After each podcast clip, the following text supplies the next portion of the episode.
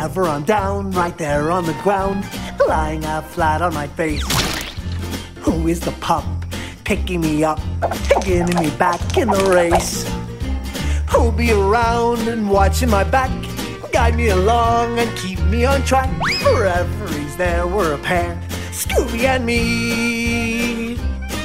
When the going gets tough and things can get rough, you're the one on whom I depend. Who, me? I'll give you the proof. I'll climb up on the roof and shout to the world, you're my friend. Oh? And when I'm a vampire roaming the night, because you're my pal, I'll just take a small bite. Oh, you're one of the greats, and we're mates, Scooby and me. Hello, hello, hello to everyone out there listening, all you meddling kids, and welcome back to Heavy Meddle, a podcast about Scooby Doo. I'm your host, Ethan Brundeen, and each week, myself and a guest will take you through a mystery from somewhere in the vast history of the greatest cartoon of all time. Now, usually, this show is focused on the Scooby Doo television shows. However, it's a very special time of the year. It is, of course, GrooScooMoMo, which means that's when we are going to be discussing for this entire month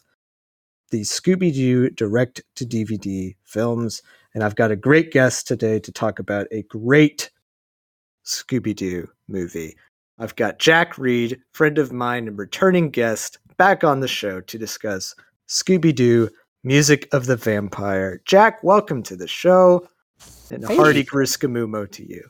and uh, and uh, and uh, and a one of those to you as well. Um, uh, I uh, so I real quick. Um, I j- literally just learned this while you were doing the intro. Um, it wasn't actually direct to to DVD. I thought it was, but this premiered on Cartoon Network. Oh, sure. Yes. I I, did guess not- that I- is I more specific. Yeah. yeah i kind of um i i like to know where like so with Letterboxd being the way it is and and with like once you get past like the obvious stuff that should go on letterbox like feature films and short films and things once Right. you get into like miniseries and tv movies and and um and direct to, to, to DVD or video things like that. Um, I I am a tagger. I like to know what a thing was if it wasn't a feature, uh, and so I I just scurried to change my tag for this because I, you know, every like a couple times a year we'll be like, oh, I wonder how many shorts I've watched or I wonder how many like TV movies I've watched. Anyway, blah, blah.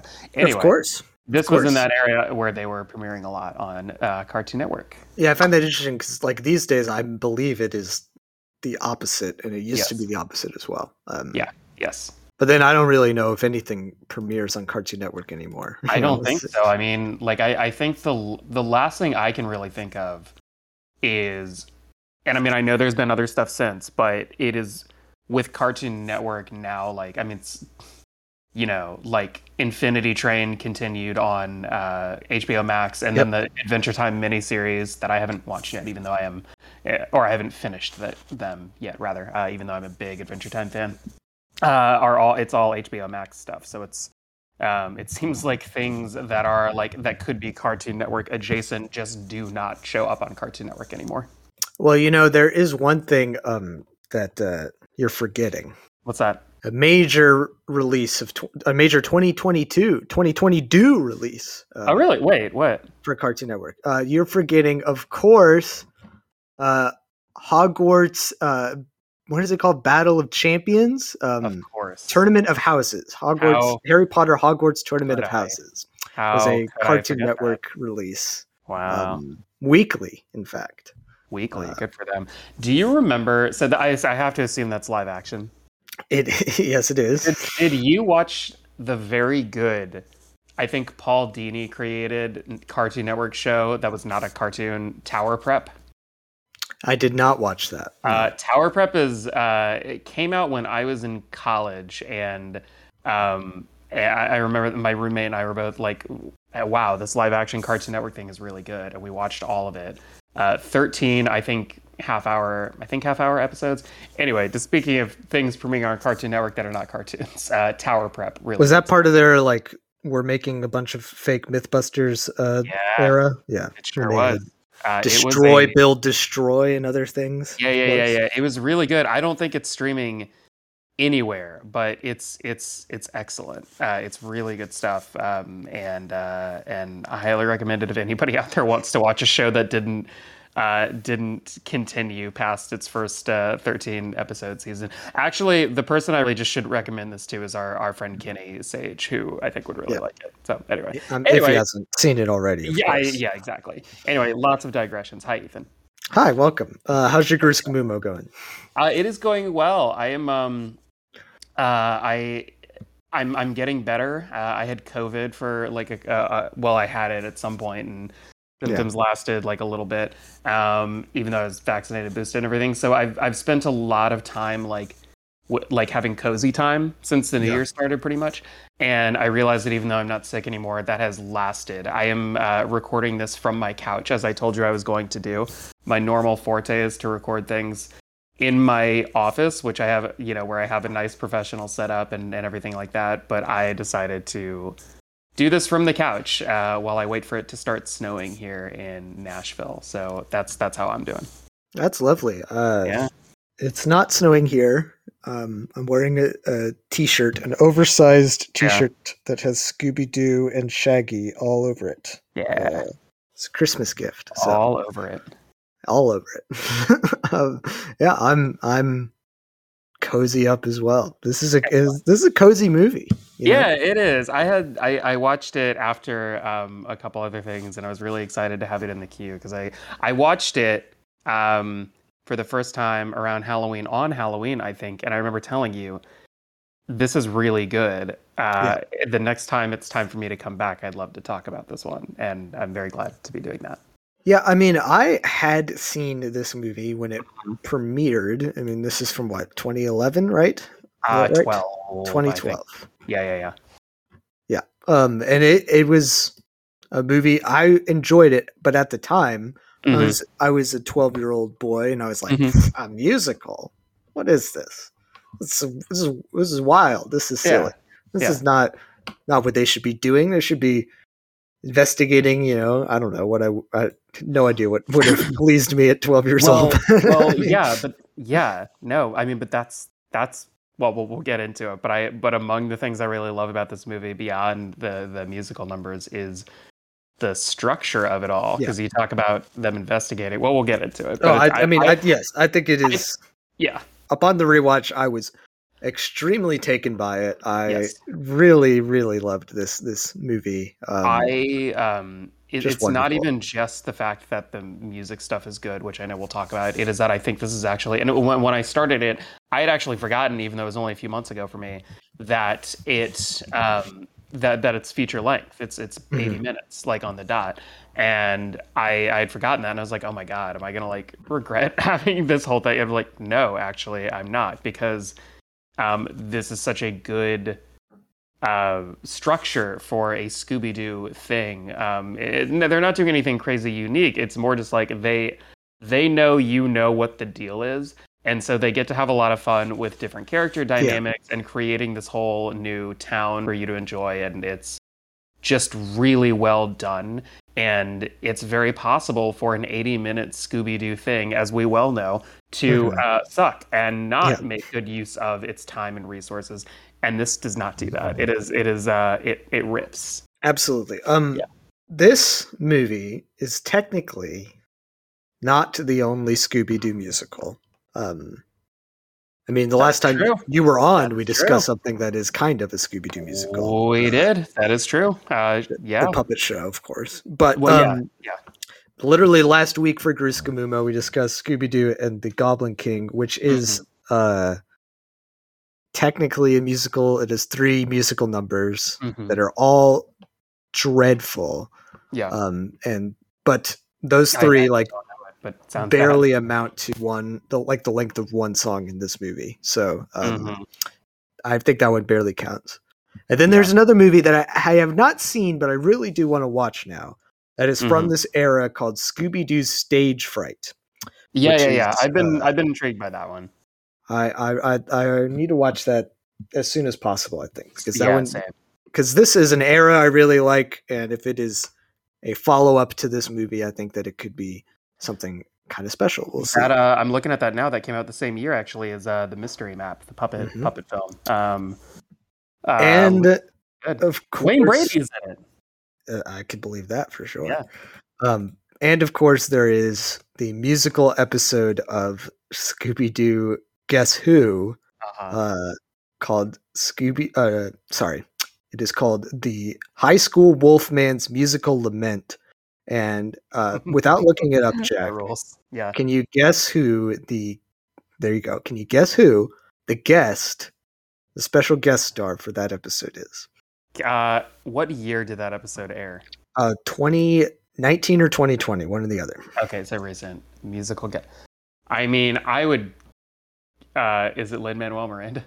It is not. No, Okay, I was trying to. I'm trying to would think be a great guess. I'm trying to think of. He he he'll, he will do a Scooby Doo thing at some point in his life. Uh, it's just something that will happen. Um, Yeah. Uh, feels a little late for like the era where Neil Patrick Harris was getting called for all these things, so I don't think it's him. Um, Also, would be a strong guess. yeah, I mean, you know, he like my big, uh, my favorite Neil uh, animated thing is actually that Batman Brave and the Bold episode. Um, Yeah. Also, speak, you know, we're talking uh, about uh, a famous dog. Um, I have, uh, I have two dogs that are in the room with me, um, being good, but like one of them, our new dog Buster, um, likes to just pick up his balls and drop them. So you will hear that on the recording, um, and that's it's just what's gonna happen. Um, okay, uh, 2019, 20. I okay. I'm gonna make one more guess. I'm gonna make a wild guess, even though I don't think it's real. Someone who you probably wouldn't call for a Scooby Doo thing. Is it? Uh, is it? Is it John Cameron Mitchell, uh, composer of, of Hedwig? It is not. Um, right. It is, of course. I mean, you you you asked the year, but you Yeah. were overestimating uh, Scooby Doo's ability to be current. Sure. The guest star for Ah. High School Musical or High School Wolfman's Musical Lament is, of course, Christian Slater. Wow. I mean, the kids love Mr. Robot, I guess. I don't know. I don't understand it at all. That's weird. Does he sing in it, do you think? It's, he sings a lot. He is does the, the majority of the singing, I believe. That's pretty unsettling. Um, well, well, and of course, there's a, this is I, you know, and I'll be very, I'll be uh, upfront. This, of course, is um, uh, in addition to not really being the first Scooby Doo musical. Although I would say it is the first like full fledged. Yeah, I would say this is the this is- like yeah. yeah. This Yeah. is the nadir of, of a Scooby Doo Yeah. musical. But of course, music is like so constant in in Right. these things, and and they're you know like Witch's Ghost, of course, is is uh, in my mind the most prominent Scooby Doo music uh, thing. Um, uh, and actually, here's a fun fact that I that I gathered for you um, that I you, you, you I'm sure know this. Um, but uh, while all of these, and by the way, I want to say up front, last time we talked a lot about Scooby Doo like core cast. I will say that Mhm. these four are my favorite four yes. ever in the roles. This is the best four uh, ca- cast. Like you've got Welker, of course. You've got Lillard, of course. The incredible uh, Grey. She's credited as Grey DeLisle uh, for this, but sometimes she's Grey Griffin. She Um, is. Uh, we, we're calling her Grey Delisle again Okay, because we she has Um, been divorced. Oh yeah, that's right. I forgot about that. Um, but of course, is Mindy Mindy Cohn is Velma. Yes. Uh, we don't have to talk about um, uh, Kate Micucci, who I do love, but Mhm. is not a good Velma. I think we both agree. Um, so this this is a gr- my favorite uh, Scooby Doo cast uh, period uh, ever, including like original cast. But um, fun fact uh, about all of them is that, um, or not about all of them, but specifically about Grey Delisle. This is her second time singing as Daphne. Um, uh, she originally uh, sang she was undercover as a hex girl in an episode. Uh, Mystery Incorporated, uh, and I and I love the song that she sings, uh, "Trap of Incredible. Love." Yeah. Um, Incredible. so her, and of course, she is a famous singer in her own right. She's done musicals. She has uh, a couple of albums. Um, uh, she's great. Uh, really, just like the best. And of course, like just a, a wonderful, wonderful um, Daphne. So, yeah, I have extreme extreme admiration for Grey Delisle. Um, Yeah. Wonderful voice actor. Um, but I mean, yeah, this is this is my favorite cast. This is my favorite era of Scooby Doo media. I think because, because, Mystery Incorporated is on at this time Yes, or recently off yes. the air. I think, yeah. Um, concurrent with with like because the show is the best it's ever been, and then also the Mhm. movies are all doing just the most interesting, wild stuff. Yeah. Really experimenting. Um, I mean, this is around the time of like some other movies that I think are just insane. um, yeah. Like Scooby Doo Camp Scare, which is when they were playing Mhm. with uh with like Friday the Thirteenth as a structure Right. for a Scooby Doo movie. Yeah. Um, Legend of the Phantasaur, which is Mhm. absolutely deranged, as people have come to realize, and just like all the way up until like like the mystery map, as we discussed in Stage Yeah. Fright and stuff. Like just yeah. they were really doing really fun stuff, and Yeah. the designs of the characters, I think, is like this is my favorite designs for them. Mhm. Um, Oh, they're great. Like it, uh, like this is um Scooby especially. I think is like Yeah. it, like they they really have nailed um like this is gonna sound weird, but I was thinking about his teeth and his mouth, which had not really ever changed. But I was just thinking about how well they have translated as animation mhm. um, has evolved as as um, uh, two dimensional animation has traditional animation has changed over the years, and how well they are still able to accommodate him uh, into into the thing He is great. He, I mean, yeah, I, I love Scooby Doo, of course. He's- I love I mean, the he's, guy. he's, Um, he's the man. He's he's he's the best. yeah, he's really fun. guy. Um, but yeah, this is Scooby Doo Music of the Vampire. I'm really Yeah. glad that you selected it. Uh, Me too. It's- It's great, and it um, and I love it also because my preference with Scooby stuff, and it changed a lot as I was growing up. Like I remember when Zombie Island came out, I remember that feeling like a big deal. Um, that the monsters were real. I remember them advertising that and being like, "This is hardcore. Like this is so Yeah. cool." As much as that that stuff has grown to be really good, and I and I say that with saying that I think Mystery Incorporated is uh, one of the best updates to a a classic cartoon that exists in our modern era. Like Mystery Incorporated is is uh, a, a, a note perfect show. I think. Um, Yeah. Like no no missteps that I really feel, with the exception of. Um, the fact that it just ended too early for my taste. Uh, Right. Like we, we should have several more seasons of it. But I still prefer uh, Scooby. Uh, fi- uh, you know, I, I, I, I, I still prefer guys in.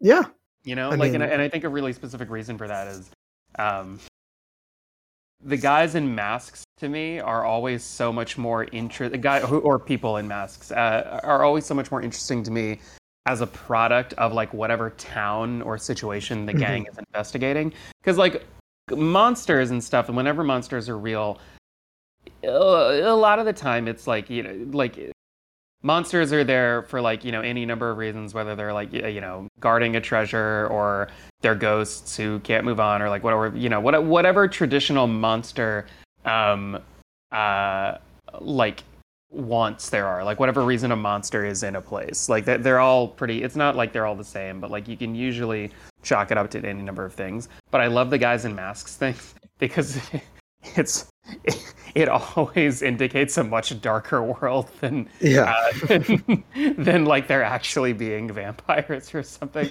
Because they're Yeah. actually being a vampire to me is just like oh that's great. That just makes the world bigger and grander. A guy uh pretending to be a vampire and like and and wanting uh to steal daphne's soul and stuff is like oh this Mhm. guy's just actually like a slick freak not Yeah. a, a slick freak i Yeah. i i uh i love that that to me is so much more scary um I- and cooler because the theatricality is also just the, the greatest thing anyway sorry i just no, I mean, truly, like two very important facets of my personality can be traced Mm-hmm. back to Scooby Doo, which is my love for the supernatural, but also my love for mystery stories. Like I adore yeah. both so much. Um, Yeah. and which is maybe I I had this realization watching the new Scream the other night. I was like, uh, oh i'm, I'm really this excited it, is- but i need to i need to see i need to see screams two through four first because i have never seen them but i've seen the first one so many times you absolutely need to see the others. it is I mean, insane that i have only seen that first one Yeah, Um, There's literally not a bad Scream movie at all. I, yeah, I, I believe it truly. Um, But, and, I, uh, and I, I like um, the guys who made one a lot. I think they're really good. Yeah, it's a good movie. Um, but yeah, like Scream is just it's it's oh it, is effectively a a Scooby Doo movie in the Yeah. in the grand yeah, scheme yeah, of things. yeah, of. Yeah. Just you know, Well- with people being stabbed to death. Yeah. Um, yeah, it's great. Uh, I, you know, you just made me think of something. Um, your your love of mysteries. I'm sure there has been, um, but I I can't think of it off the top of my head because my my Scooby knowledge is um is not obviously not as like specific as yours. But my my question is. Has there been a Scooby Doo like noir parody, like even in the last like you know with the the era of, of so many um, uh, TV movies or direct to DVD movies. Has there have they done that specific like homage? Um, they have done. The first thing that comes to my head, my mind is their uh, the first episode of a pup named Scooby Doo Okay, is kind of I would of figure that would be the one that would. Yeah, it's kind of a, a playing in that sandbox with Shaggy as the uh, Mm. as the detective protagonist. that's, that would be my guess. Uh, So uh, like I um that era of cartoon, you know, I recently watched um uh, for the first time, although it's from a show that it was very dear to me growing up. I watched Garfield Babes and Bullets, the uh, the Mhm. noir special uh, Of uh spinoff of, of Garfield and Friends. One of the most baffling things that I love in my life because uh, I Garfield the comic strip, even when I was a kid, I was like, I, this is I do not care about this. This is boring. Yeah. Um, but, uh, but Garfield and Friends, one of the best cartoons um, of its era. Um, and Babes and Bullets is is a great special, and I was and like that was that specific you know hard boiled detective uh, uh, you know third narration thing. Used to be so prominent in cartoons like you know Muppet Babies did it like I'd say like mid to late 80s through like 90s like the real ghostbusters did it all that stuff and i just uh, Mhm. I, I had to imagine a pup named scooby-doo well but i wasn't sure if like one of the more recent scooby-doo productions had ever tried it uh, not that I could. I mean, I think there might be an episode of uh maybe the wrestling one of Be Cool Scooby Doo that kind of does that. Um, sure I know that they they they have an episode that is like directly parodying um, Murders on the Orient Express, which is a Okay. different uh, yeah yeah yeah vibe. But you know, Yeah. they did they did a lot of you know playing with with uh, genre in that show a lot. yeah yeah yeah But uh, that is not the case with Scooby Doo Music of the Vampire, which I think we should get into because we've got a lot to talk about. yeah Um, absolutely opening this is a great atmospheric uh you know cold open in a, in a swamp looking at all the menacing creatures and it is unfortunately tainted from the bat by uh a very bizarre decision to have a narrator character um, Mhm. only for the the very opening. He does not return. Yeah let's uh, yeah yeah yeah. Should we just get him out of the way? Yeah we're gonna talk about jim cummings unfortunately. Great man. Um, American voice actor known, of course, as uh, Winnie the Pooh, um, and has no questionable takes no any No, kind. like I said before we started recording this, I, I got a DM from Ethan that says uh, uh, Jim Cummings a great talent and a great man. Uh, Yeah, nothing did. else attached to it, and yeah, hmm Mhm. I said that. Yeah, Yeah. Uh, and that's Today, our official position. Yeah, yeah. Um, no, I mean, look, uh, f- fuck him. Um, but Yeah. um, I'll just get mad if I talk about how much this annoys me. I'll let I'll let you take the reins on his. Yeah, uh, we are we are not we're we're just going to avoid talking about him as as Yeah. a person. Um, obviously, uh, we do not support Jim Cummings, and you should people should stop casting him in anything. Um, I Espe- think that he has been quietly dropped from a lot of shit. Um, That's I good. think I think like he has not. My understanding, and I don't have any like insider knowledge here, but my understanding here um, is that he is um, not. Uh, I'm looking at his wiki right now, and it does the thing where they're all, um, you know, where everything is. Alphabetical and not chronological but i mean he is still on he is still doing pete's voice for um for like the wonderful world of mickey mouse uh the, the greatest television show known to mankind um but it looks like Pooh has not been a thing. That's good. Wow, Since he's not even Rock- verified on Twitter. What's that? He's not even verified on Twitter. No. Um, but, so it's really, I literally, he's just Pete right now. It looks like Yeah. Big Pete. So that's that's that's good. I I would hope that um they'd drop that soon too. But who knows? I mean, it's it's Disney and they just they, they don't care. um. So The thing is, But- that he's un- he's unfortunately all over Scooby Doo. He's just yes, lousy with Scooby. Doo. Yeah. yeah, yeah. Yeah. He's especially lousy with playing this stinking Cajun character that he loves so much. His Um, favorite. It sucks so much. It's the same as when he was in The Princess and the Frog doing the It is, stupid. yeah. uh, I, I that fly. that was the thing. I was, I, I hate that. First off, I hate that. What's that? Um, what's the what's Ray the- is the uh, the I hate him. I'm glad he dies. Spoilers for Princess and the Frog, but I fucking hate him. I hate his stupid. I hate. I hate him, and I hate Really, work that he just does. dramatically ruins that movie. I think completely, completely. And I'm all for. I love when the the comedic sidekick bites it. You know, Yeah. like Gurgi's uh, immortal sacrifice in the Black Cauldron is an incredible moment in Disney history. Mhm. Um, Frozen 2, a movie that I bizarrely love, even though I really don't like the first one that much. Um, Olaf should have stayed dead. Um, I think he should have stayed dead in the first one. I mean, I agree, but like his, but his, I, I think that he is given. Uh, there, there's some special meaning uh, given given to the snowman who finally melts because he loves the sun so much, which they they never really go for the way they should. But I love that shit. Um, but Ray sucks. Ray sucks, and Jim Cummings sucks. And that vo- the the voice is the voice is so bad. I won't Mhm. say it's as I won't say it's as bad as his real life crimes, but it is it is not far. Um, truly, truly awful. well, if You you can edit that out if you want. no, I, I understand. if you, the thing is, like, if you, uh, if you just can't get enough of this character, hmm then you can go back. You can watch Zombie Island, where he does have a couple scenes as, of course, uh, as Jacques the uh, riverboat man. Um, uh-huh. But he also, of course, is in an episode uh, of What's New Scooby Doo, uh, Big Scare and the Big Easy, uh, where he plays Crawdad Mike, um, and and Cyrus T. Buford. Uh, Yeah. I remember as a kid uh, being very perplexed by the accent in that, like being like five years old and being like, "What is this? Who who who did they hire to do this? This is Why? terrible." yeah, Um, so and then of course i mean even after this movie if you're still looking for um for this character then you can check out an episode of be cool scooby-doo called saga the swamp beast in which he Mm. plays uh bayou pierre Duane. Jesus Christ. Oh boy, oh boy. So yeah he's uh anyway, yeah, he- fuck him. Yeah, he's he's thankfully not in this that much. But yes it's very easy to ignore him actually which is yeah, good yeah, yeah. It's just you know, uh, he sucks. He's bad. but yes uh he bizarrely addresses the camera directly and says that he's going to tell us the story of the vampire bride and uh, her jewels Mm, Um, but then, thankfully, we cut back to the gang.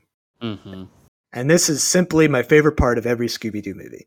Yeah. Um, the what what are they up to right now? What mystery are they are they investigating? It's a Yeah, it's an old my, trick um, they do so many times. One of my this so um when the pandemic uh, started, uh, one of my best friends uh, started um, a uh, a ongoing Monster of the Week game that a group of about like sixteen of us or so, like a lot of people who didn't know each other, um, but like people who are now like very good friends of mine, um, would play. And it was set in 1939. We were all like working for um, this uh, this you know like supernatural um, investigation agency, and every single game would start in the van, and it's it's it's my favorite part of, of any role playing game too. And uh, like I also part of Scooby Doo. Um, but the the checking in on where where what's everyone doing in the van like Hell wanna- for for me it just now provides such an we don't play this game anymore because um playing uh playing RPGs over got real fucking old really fast but we kept doing it because the Yeah. pandemic didn't end For sure. and now we don't do it because we all got tired but it was it's such an immediate source of specific comfort for me uh, is checking in on what everyone in the van is just it's great and i and i and I love it when they do it in Scooby Doo. It's so good. I mean, probably the pinnacle is the start of the live action movie with the Luna Ghost. I mean, just one of the best Mhm. sequences in in all of cinema. um, Are you but, ever going uh, to do the live this action? one's one? Have, good have I missed that? You did I miss that you've done one already? Will you we have ever? not done that. Uh, Okay. Okay. Yeah, I mean, come on. I gotta wait until episode 100, of course. Yeah, I, I I know that that will be special. All I want to say um, is that uh, that first movie and the era that it came out really important and specific moment in my my movie going life.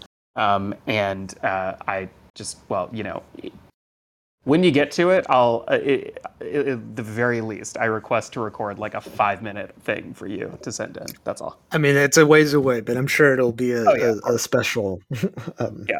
Uh. I will say that I I like that movie quite a lot. Terrific film. Um, but Anyway. yeah, the gang are uh, are in media res. Uh, Yeah. They're in the sewers. Um, we get a great. They sure are. God, ugh, what an opening. They're It's- they're they're they're not in their usual costumes. No, Um, although, well, we'll get to it. But yeah, no.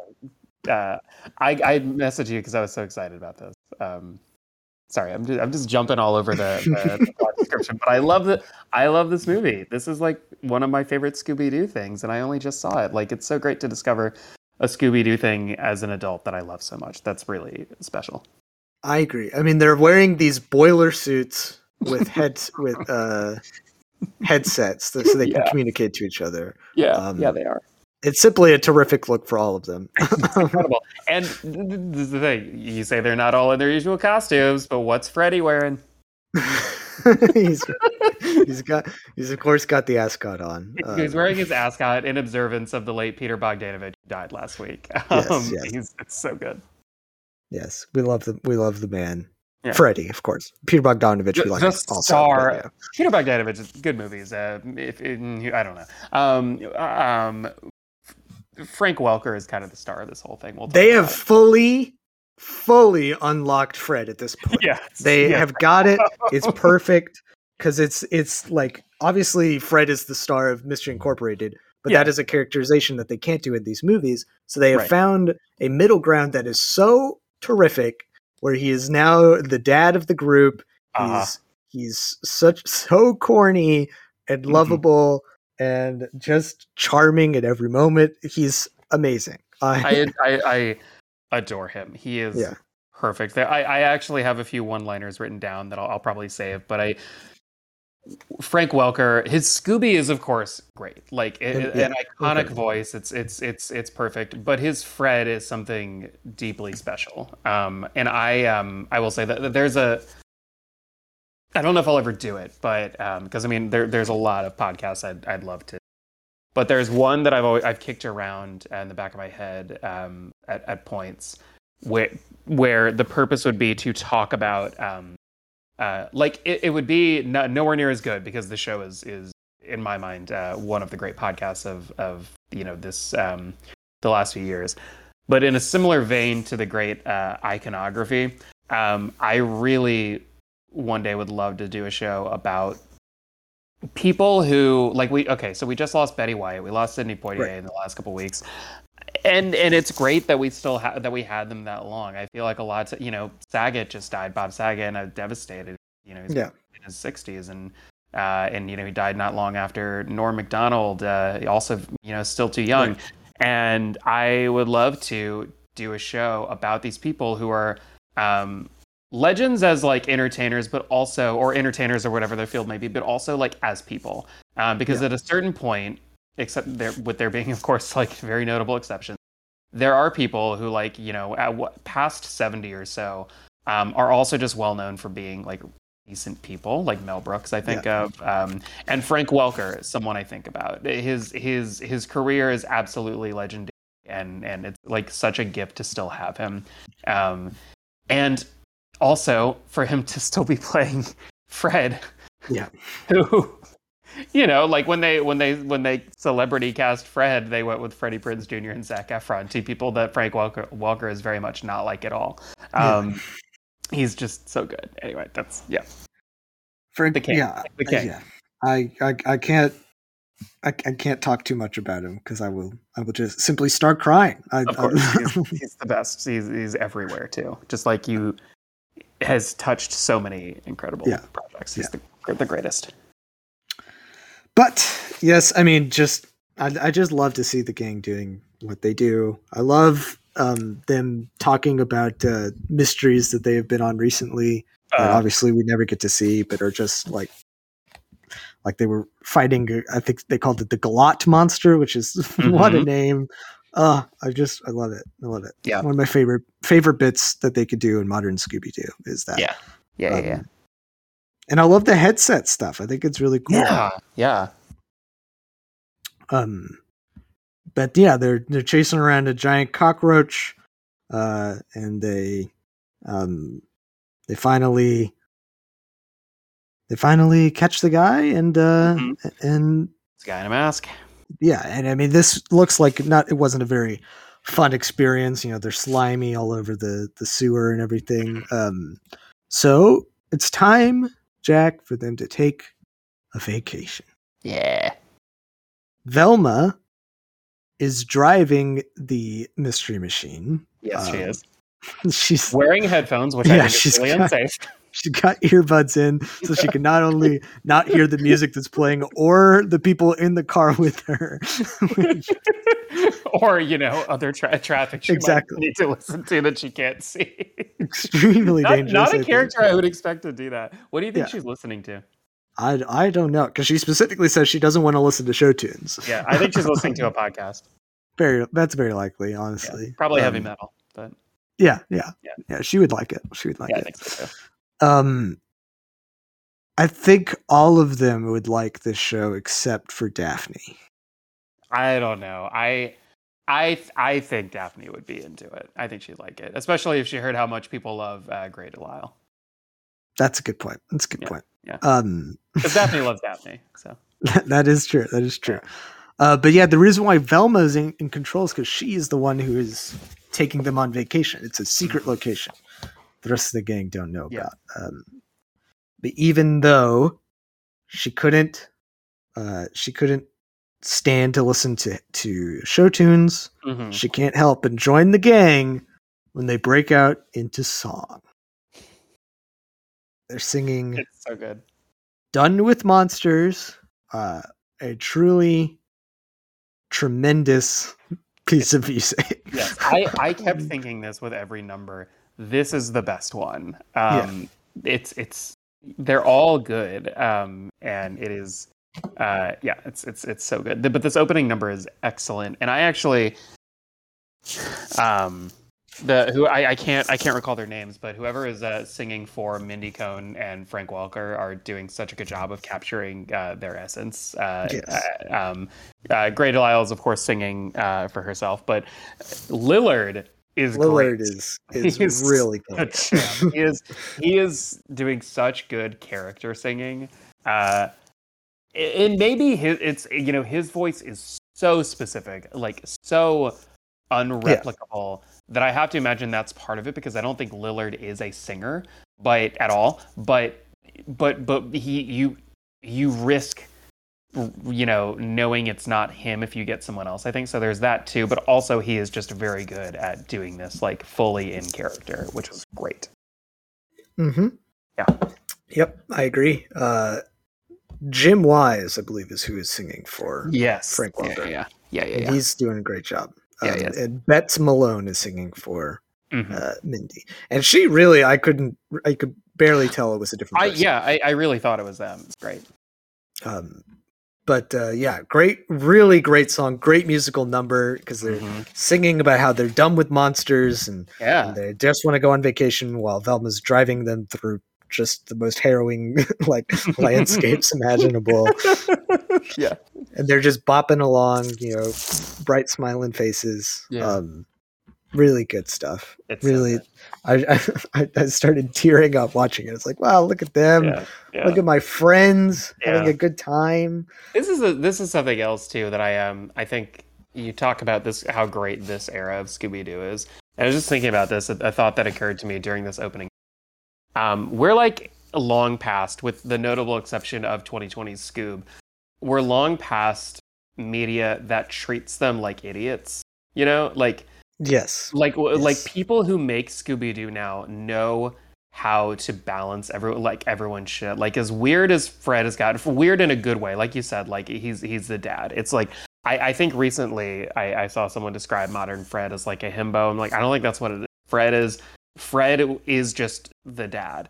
Um, but like Yeah. you know you've got like it would be really easy to um to to make you know Velma like overly cautious or Daphne like overly vain or or Scooby and Shaggy like overly uh you know like just a waste. Like it you know useless. Um and it doesn't do that and the balance is so good and they're at the point now where they don't need to have character journeys as much anymore because they're just able to be so dimensional.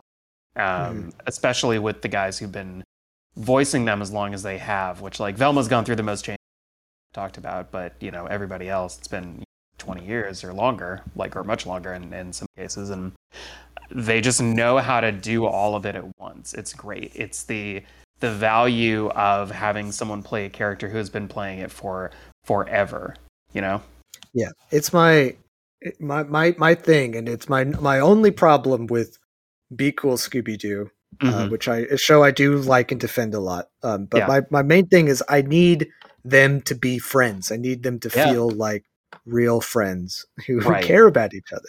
Um, Yeah.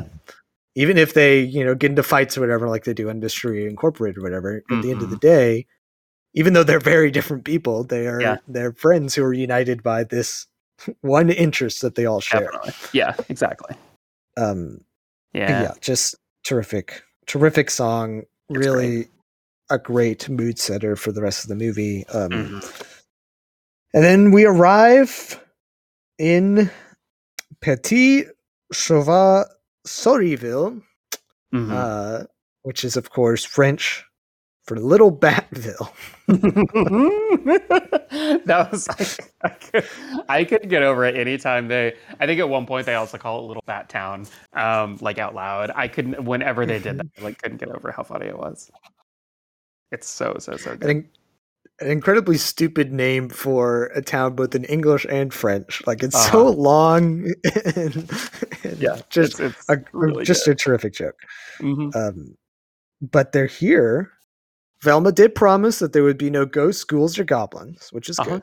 yeah and she's right Um, s- She's right. Yeah. Especially after, you know, Scooby Doo and the Goblin King, there were ghosts and goblins all over that thing.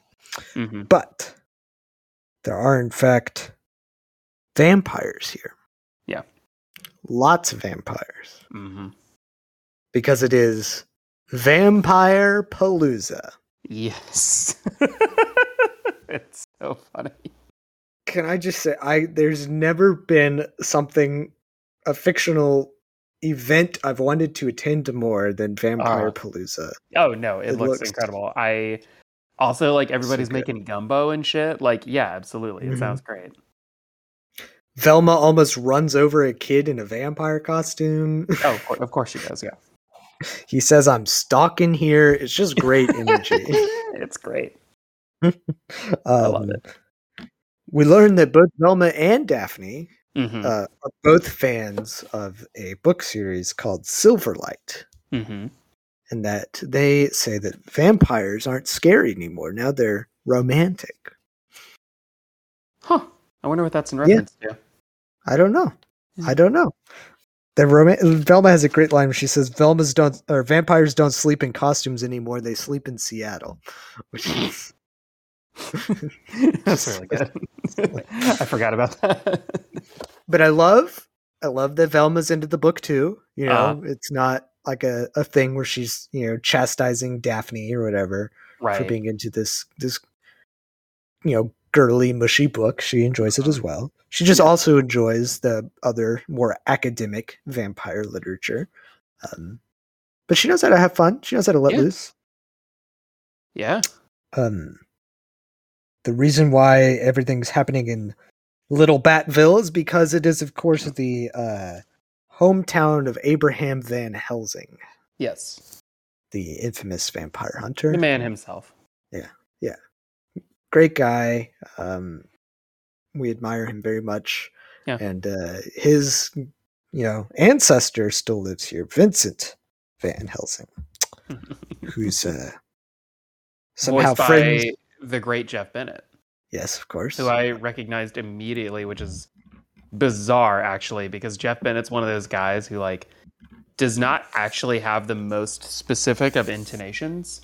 Um, Mhm. but I like I think it's just like years and years and years. I mean, we talked uh, how I have this thing with not that it's like some freakish talent that I have, but like with Muppet performers, like I I usually you know you drop like several clips, I'll be able to tell you what performer it is, even if it's like the same character um, Right. done by different people. It's like it, it's it's something I enjoy doing. It's um or enjoy being able to know. And I didn't know Jeff Bennett was in this. One could assume, given how prolific Jeff Bennett is, but like, you know, for me, I think about how specific his voice as um, Duke is in the uh, the Mhm.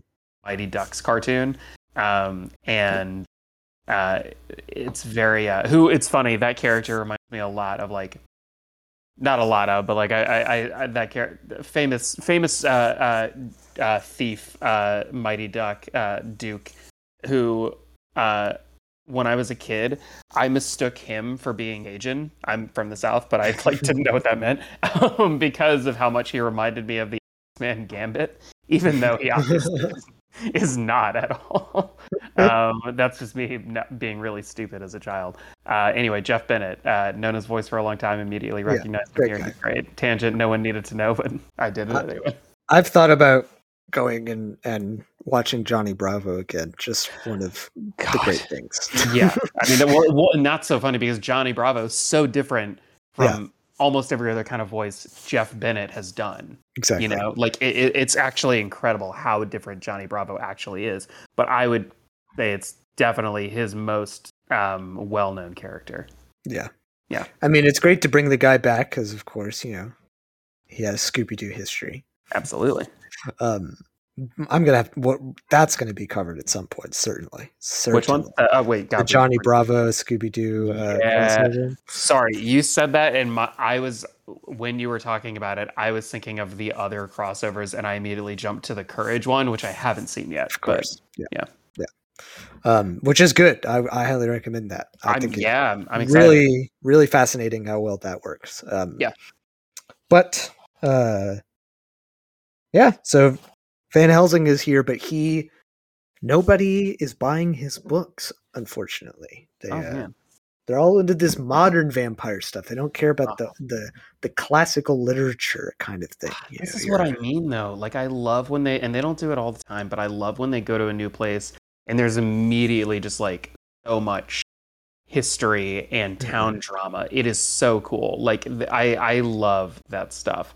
It's one of the greatest things about the structure of Scooby Doo. I, Yeah. I, it is so reflect, like, I, it is so reflective of, um, like this, this beautiful how well it is a piece of like sorry but but the words are like all broken apart but I, I i love how much the show loves the spirit of travel and discovery Mhm. um and and i love that in so many ways scooby-doo is about discovering america and the world Yeah. and and how much there is to learn about uh, the hidden secrets of these towns. It's so so good. One day, someone will write a great book about all the different fictional places they visit. Um, I don't think this book exists, or else I would have it by now. Um, Ethan, you should write this. I book. really could. I very well could write it. Honestly, I, I think that you should write it because I I am obsessed with uh, charting their journey and, I and, mean, like, yes, figuring out geographically where it could be, and just yeah, I love it. it's Um, also it's very possible talking about how every facet of my personality could be translated back to things to Scooby Doo as a child. But Yeah. like I, I'm obse- obsessed with geography and you know travel and stuff like that, and it, Mm-hmm. Yeah. it really could be translated to me watching What's New Scooby Doo and being fascinated by where they are now and how they got there and all of these things.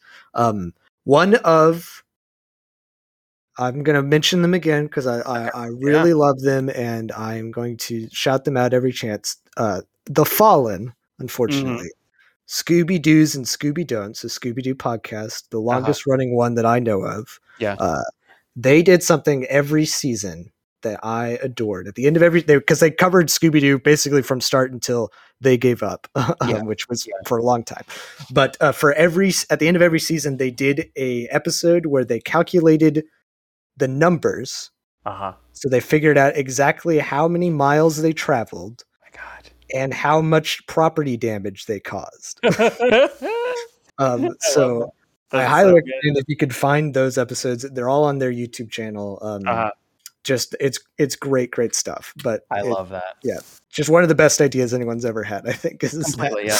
um, I love taking things like Scooby Doo or like whatever and, and applying, um, like not like looking for the holes. Obviously, like when people are like, uh, like this would never happen. It's so much property Yeah. damage when they talk about like a movie or whatever. Um, those people are climate. Um, but uh, I I love taking something like Doo or, or whatever and applying these like these real life logistical nightmares. yeah, exactly. Um, But yes, there, there's a Vampire Palooza. Uh, they meet. What's her name? Lita. I Lita. think, Um, uh-huh, I think Rutland. so. hmm who is uh, in charge of Vampire Palooza.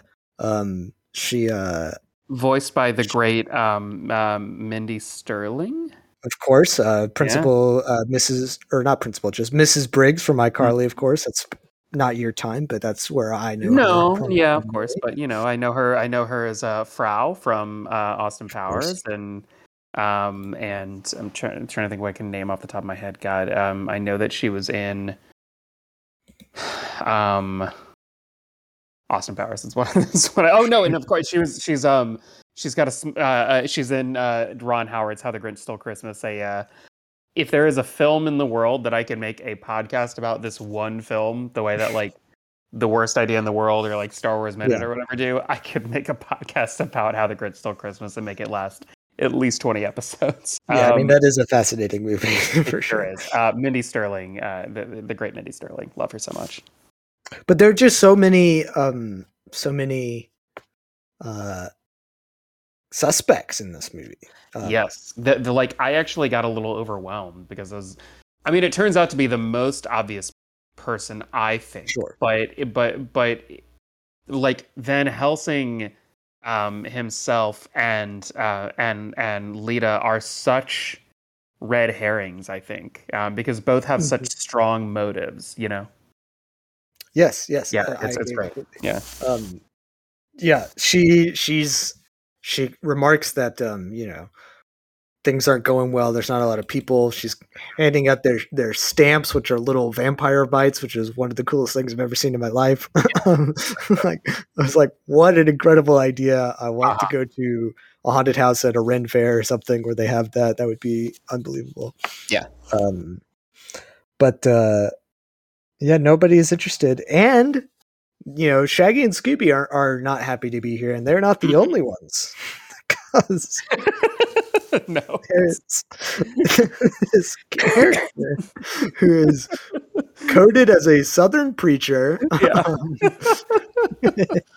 It's so funny. uh, Mr. Poulet, I think is his name. yeah, the other, yeah, the other, the other uh, Cummings character. Yes. This So I hate to, I hate to admit, it's a really funny performance. it's really funny. He is he just keeps talking about how vampires are, you know, morally uh, you know, yeah, you know, morally what, what what's the the adjective form of turpitude? but they're they're they're disgraces, you know, they're Yeah. they're corrupt. They're right. they're ruining society. He stands for uh what is it called? God, I have it written down. It's it's such a funny joke. Um hang on. The society uh to the something to make society modest and wholesome. Which, Very good. yeah. That's really good. great. You know, it's not not often that you have a like a conservative villain in a Scooby Doo. Right. um, but I think it is something that is plausible to be at Vampire Palooza. Mhm. Um, but uh, after we meet him, oh, he has the, one of my favorite jokes in the whole Mhm. movie is he says, you know, here there be demons, Uh-huh. and then Fred walks by Yes, and goes, yes. Oh my god. the best. Here there there is- also be corn dogs. that was one of the that was one of the Welker line readings that I had written. Which is what it you know convinces Shaggy and Scooby to to join the fair, of course. Yeah. yeah, magic. I mean, it, it's magic. We go and visit uh, Van Helsing's estate. He's got this, Mhm. you know, extravagant manor filled with vampire artifacts, which Mhm. just got me so jazzed when he said vampire artifacts. I was so Yeah. excited, which is one of the best things. Yeah. Vampires are so stinking cool, Jack. They- love- Look, I I have a question. I'm gonna save. I have a couple of surprise like things for you uh, for closer to the end of the episode. Uh, one of them is about vampire uh, stuff, but I vampires are ridiculously cool. I am ne- like I, I I can't get enough of vampire lore, and I I when I was a, um in uh, high school.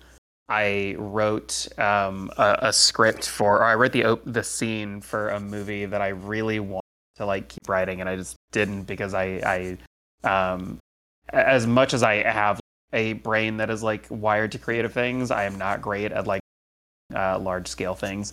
Um, but I, I really wanted to write um, a vampire western, which has like been done a ton, but I like Yeah. couldn't get the idea out of my head of uh, buried up to his neck in the middle of the night and waiting to come up.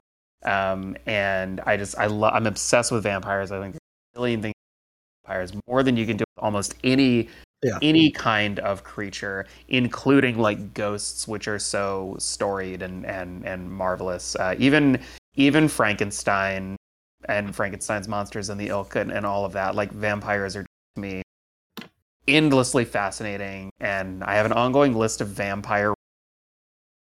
To like I have not done. Um, I really enjoy. It's my favorite. My favorite thing that he's done by like a lar a wide, wide, wide margin. Um, but I think that the what we do in the shadow movie is. I think that the what we do in the shadows, directed by Taika Waititi, is is like kind of a, a comedy masterpiece. For I me. agree. I think he is. It's the for it's just my favorite thing that he's done, and I don't say that to be like disparaging about him. I like him more than a like got some weird uh, missteps in my mind, but that movie is so. The scene where they're looking at like the sunrise on the laptop and going "ooh" is like beautiful. I haven't watched the show yet. I will. I like. I, I kind of want to wait for it to, um, whenever that'll happen, which I hope won't be for a while.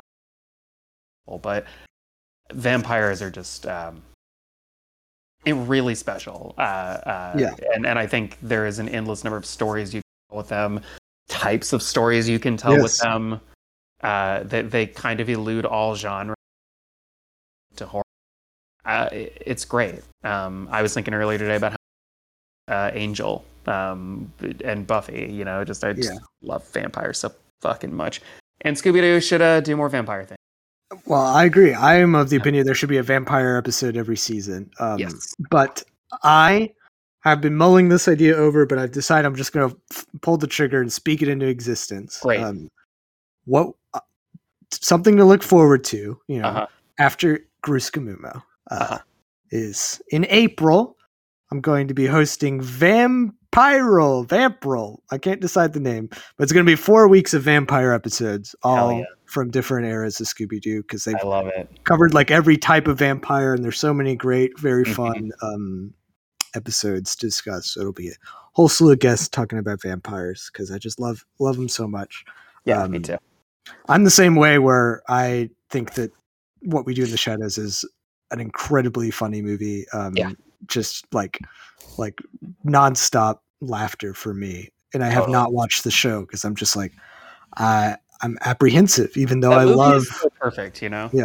I Yeah. love Matt Berry very much. I Me think he's too. I mean, the, the cast is. I mean, Kayvan Novak is like Yeah, one of those guys. Like I'm like, it's about time he finally became like really popular. He's so good. I'm sure the show is good. I just have not dipped into it yet, Um, but I will. Uh, amongst the vampire artifacts in Yes. Van Helsing's estate are a set of jewels, Yeah. lovely jewels. You know, kind of in a tiara situation and like a large, extravagant necklace Um, and Daphne is quite taken by these jewels because you know they're Mhm. They're very opulent and uh, and you know glitzy. Yeah. And uh, and Van Helsing explains that these are the jewels of the vampire bride, a real vampire bride were Mhm. these, and uh, and you know that uh, the vampire bride was forced to marry the vampire against her will. Classic uh, thrall situation. That's pretty toxic behavior. Honestly. I agree. Yeah. Agreed. not cool. Freddie says uh, that they're fantastic, and then uh, explains the joke, which Yeah. is really good. But then Van Helsing shows off the the key to his collection, the piece de resistance. Uh, an incredible thing. If anyone showed me that they had this in their home, Mhm. I would just I would my eyes would turn into cartoon hearts and there would be like stars floating above my head. yeah. Um the man has in a glass coffin the real vampire Lord Valdrova Valdronia hmm is his corpse is is behind glass in his home. Thick six inch frosted glass, but he's there and he's Yeah. He looks dead, but as he uh, says, you know, vampires are living beings. He's very much alive. hmm Um, but uh, unfortunately, you know, Vampire Palooza isn't doing very well. hmm And if it it doesn't turn a profit, then he may have to sell the artifacts and the property. And that fear is real. I think that Mhm. his fears are legitimate. Um, and uh, I can't, I can't count on how many. I can't, I can't count how many. I don't. I, I can't count how many times the Scooby Gang has encountered a situation like this, where if Yeah. if the if if if uh, the town doesn't get enough money, uh, that, that something bad will happen. Happens a lot. This movie feels maybe feels the most like Witch's Ghost out of any of the uh, I think so. um, movies I've seen. My beloved Witch's Ghost, the perfect, uh, perfect. handily my favorite Scooby Doo animated film. Um, yes, absolutely. just impeccable. Yeah. But they're in luck because there is something that's still bringing in a few people, hmm which is the traveling theater troupe, Fangenschanz, I love it. a vampire themed theater troupe Mm. full of method actors that live like vampires. You know, they sleep upside down, they try to only come out at night. Mhm. um, just another thing where I was just like, wow, I would kill to see Yes. this. what an experience. Um, and they have a song. Yeah. Uh, yeah, they do. It's good. I think the vampire songs are as good as they are. They are a little less appealing to me than the the songs sung Yes. by the gang. I gotta say. I agree. Um, and that's not to speak disparagingly of the vampires or or or you know them as characters. I, I respect them uh, and and love them. But the, the the you're here because you want to hear the Mystery Inc. gang. Yeah. Tap, you know, sing sing a tune or two. You know, like that's why you're. Exactly. They, I Yeah. think they should have one song. Yes, I agree. I think they have a few too many. I'm just disappointed. I'm disappointed that uh, "Done with Monsters" is the only song that the entire gang sings together. Um, yes, I I mean yeah, but the other ones are so good that I I do have yes. kind of a hard time getting too upset about it. I yeah, think. yeah. I mean, this song is still good for sure. You know, they're singing about vampires. Um, Mhm. They they're all super hot. Yeah. Um, they have the main guy Bram, of course, is just your Mhm. classic Twilight looking vampire. Um, Yeah. He looks very similar to the vampire in the uh, What's New Scooby Doo Hex Girls episode. Yeah, Um, I like Bram. He's a cool guy. Yeah. he's cool. Yeah, normal. Seems very devoted to his art. Yes, that's the thing I like about him. I, I, I, I, yeah, he's just like such a. Um, I love whenever I love whenever Scooby does like like actors or writers or musicians or whatever because they're always just like way over the top like every single time. It's very funny. Yeah. Yeah. uh, they sing their song, and uh, Daphne is very into their She sure is. This is. I'm going to say something real quick, and it's to Grey DeLisle's. This movie has the trap, like the typical Daphne trappings, like where Daphne would like, you know, will like fall in love with some dude they meet, or Mhm. Daphne gets captured in like the last act or whatever. But does all those things with making feel regressive, which Yes. like it like she she rocks, and I think I think it's a big testament to performance, but also the writing for Daphne has just gotten so good. Yeah. Years. It's really yeah. incredible. Um, Yeah, she's great.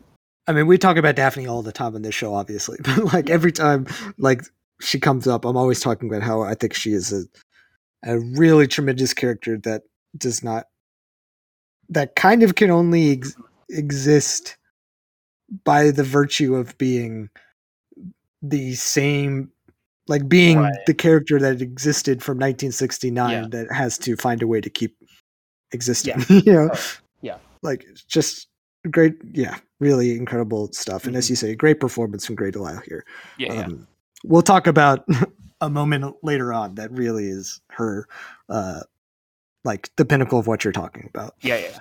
um but the uh the Fangenschanz has another song Mm-hmm. uh which uh makes Van Helsing pretty nervous Yeah.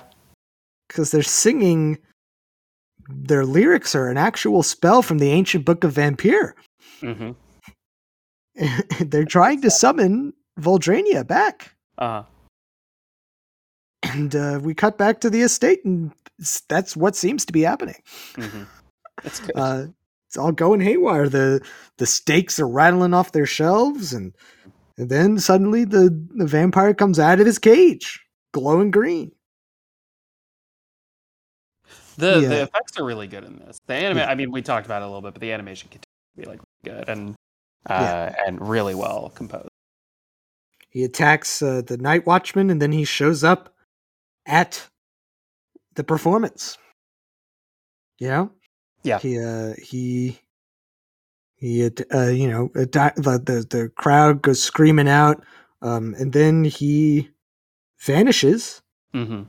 and uh, they find the guy who was supposed to be playing the, the real vampire, and he was like, uh, "Yeah, I don't know what happened. I blacked out, Mhm. and the last thing I saw was I think the the guy." Yeah. I like that guy a lot. the guy who's Me too. He's so good. just sort of a goober. He doesn't seem to be as into the uh, the whole trappings of the show as the um, as the rest of the vampire troupe. Um, Mm-hmm. he, he seems really fun. Yeah. But uh, you know they're interrogating the um, the actors, and and Daphne's kind of flustered talking Uh-huh. to uh, Bram. Right. Um, which I mean, can you really blame her? Yeah. The guy is very was beautiful. Very charismatic as well. Um, Yeah. very charming. Mm-hmm. But um, they go back to the manor to investigate to see if his corpse is still in the coffin, which is what I would do. Mm-hmm. Um, and uh, he his corpse is not in the coffin, and he turns into a bat. in his Yeah, he does. has stolen the vampire bride's jewels.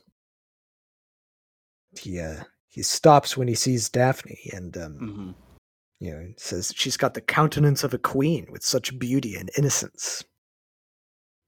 Which is the first of really like Coppola style Dracula romance that is really working here, I think. Really, really killing it. Um uh just I think this is a very uh romantic isn't even the right word. It's like a ro- it's like a romance novel. You know, it's Right. sultry. It's a sultry Scooby Doo movie, which is an insane thing to say, but I think it, it is true.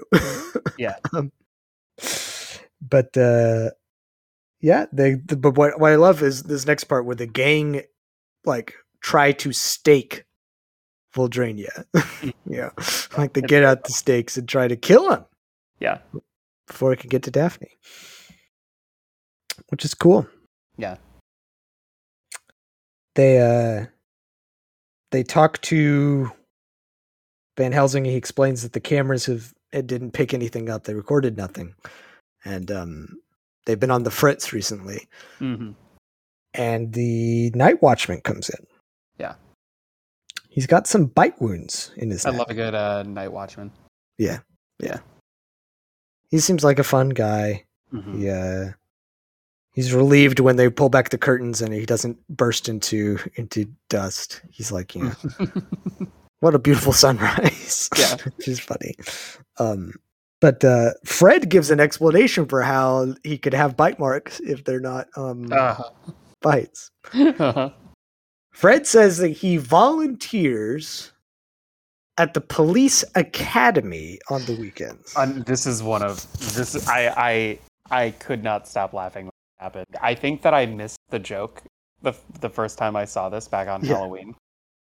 Because he's Like- not he's not a cop. he's No, not No, no, no. I no. And so okay, for a second I was like, oh no, it's gonna, I'm gonna be annoyed if like if this is just like a Fred thing, if just like volunteers at the police academy because he wants to, and then. He, he volunteers to let them test their tasers on him. and presumably other things. you know. it's such a good joke, but then, then it does the Family Guy thing where it cuts away Yeah. and shows him getting tasered to the ground. it is an incredible joke. It's so good. and it is believable of the kind of stupid thing that he would do. Yes, yeah, it's so good. it plays into his interests. It's really funny. Um, and yeah, the uh, God, just a really incredible joke. that- I love this it so much. Um, then uh, Mindy Sterling gets her own song. Mhm. Um, about uh about how vampires are real and they're here and they tried to kill her and Mhm. she's clearly being a huckster you know she's drumming up some business for the palooza. Yeah. and it works. Yeah, Yeah, good. i like this song. I think it's good. Um, Oh no, yeah, it's really good. it's very funny. Funny Yeah. song. Um and again mr Poubelle is uh he's he's livid he's very annoyed that things are getting even more um you know that vampires becoming even more popular Mhm. So Velma decides to distract him while uh, while the rest of the gang break into his trailer. Uh, his very, very, very large trailer. this Mhm. thing is is expansive. It's cavernous. Um, Velma gets to interrogate him, uh, you know, on his uh, his worldviews, which is really great. I think Mhm. oh Um, yeah, really kind of a real world Velma situation, which he's so friggin' much. I I it's it's I think about this a lot when I think about the Turtles movie that uh, I'm gonna write one day. Um, but because Mm-hmm. I I love Ninja Turtles very much.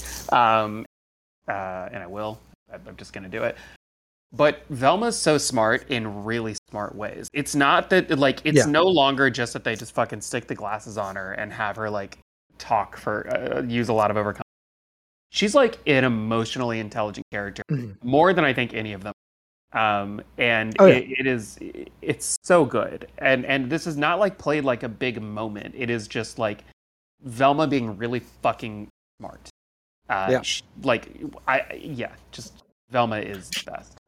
She uh she can uh yeah it's not just like knowing you know that what uh what mummies you know used for their wrapping or whatever like she yeah. she understands how the world works and people's Yeah. motivations and stuff like that yeah she's she's the it's very cool She's so her smart. her scene um reminded me i don't know if you've watched this but yes i just last night watched the first episode of the morning show apple tv's the morning show I have seen the first episode and the first episode only, except for uh, Billy Crudup singing Sweeney Todd. I've seen that clip. There you go. Well, if you've seen the first episode, then you've seen the moment that gets has been uh, like they talk about it all the time Mhm. of uh, of Reese Witherspoon's character's viral moment where she goes off on some yes. some poor schmo at a at a her um her um um her the newsroom uh episode Yes. uh, or a Yep. moment of course or should i say her her network moment Yep, and I, I can't help but say that this did remind me of that. a little bit, yeah, yeah, just a, just a bit. But Velma is, is, of course, more composed and is better Mhm. at uh, Yeah, yeah, communicating. yeah. Oh, totally. uh, meanwhile, Daphne and Fred break into the uh, the trailer. They find out that Mister Poubelle is running for mayor. Um, I know his name is Mr. Poubelle, but I really every time you say his name, I think you're saying Mr. Pooh Bear. Mr. Pooh Bear. He is Yeah. running for mayor. Um, Yeah. uh, Mayor Pooh. Shaggy and Scooby are, are are guarding the door, and uh, Mhm. they're you know they're door inspectors, which Yeah. is what they tell the bodyguards. Um,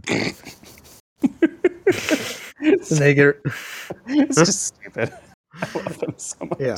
They're really funny. They get run out of the palooza, and then we get a truly insane chase sequence. Um, yes. Velma's once again driving the mystery machine. Mhm. Uh, they are driving through the fog when uh, Lord. God, I, I gotta write his name down more because I, I forget every time. Lord Val- Valdronia latches onto the roof of their car and is Uh-huh. trying to rip Daphne out of it while they are driving. Mhm. Um, yeah. Very good.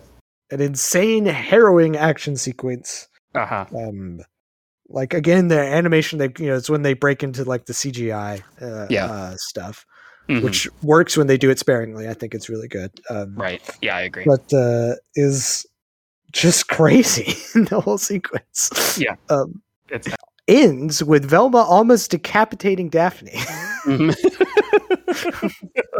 which is insane because because the vampire is trying to rip her through the skylight like she's Mhm. halfway out of the skylight yeah. Fred sees that they're about to drive under a low bridge and says, you know, you gotta slow down. We're not gonna make it. The clearing isn't going.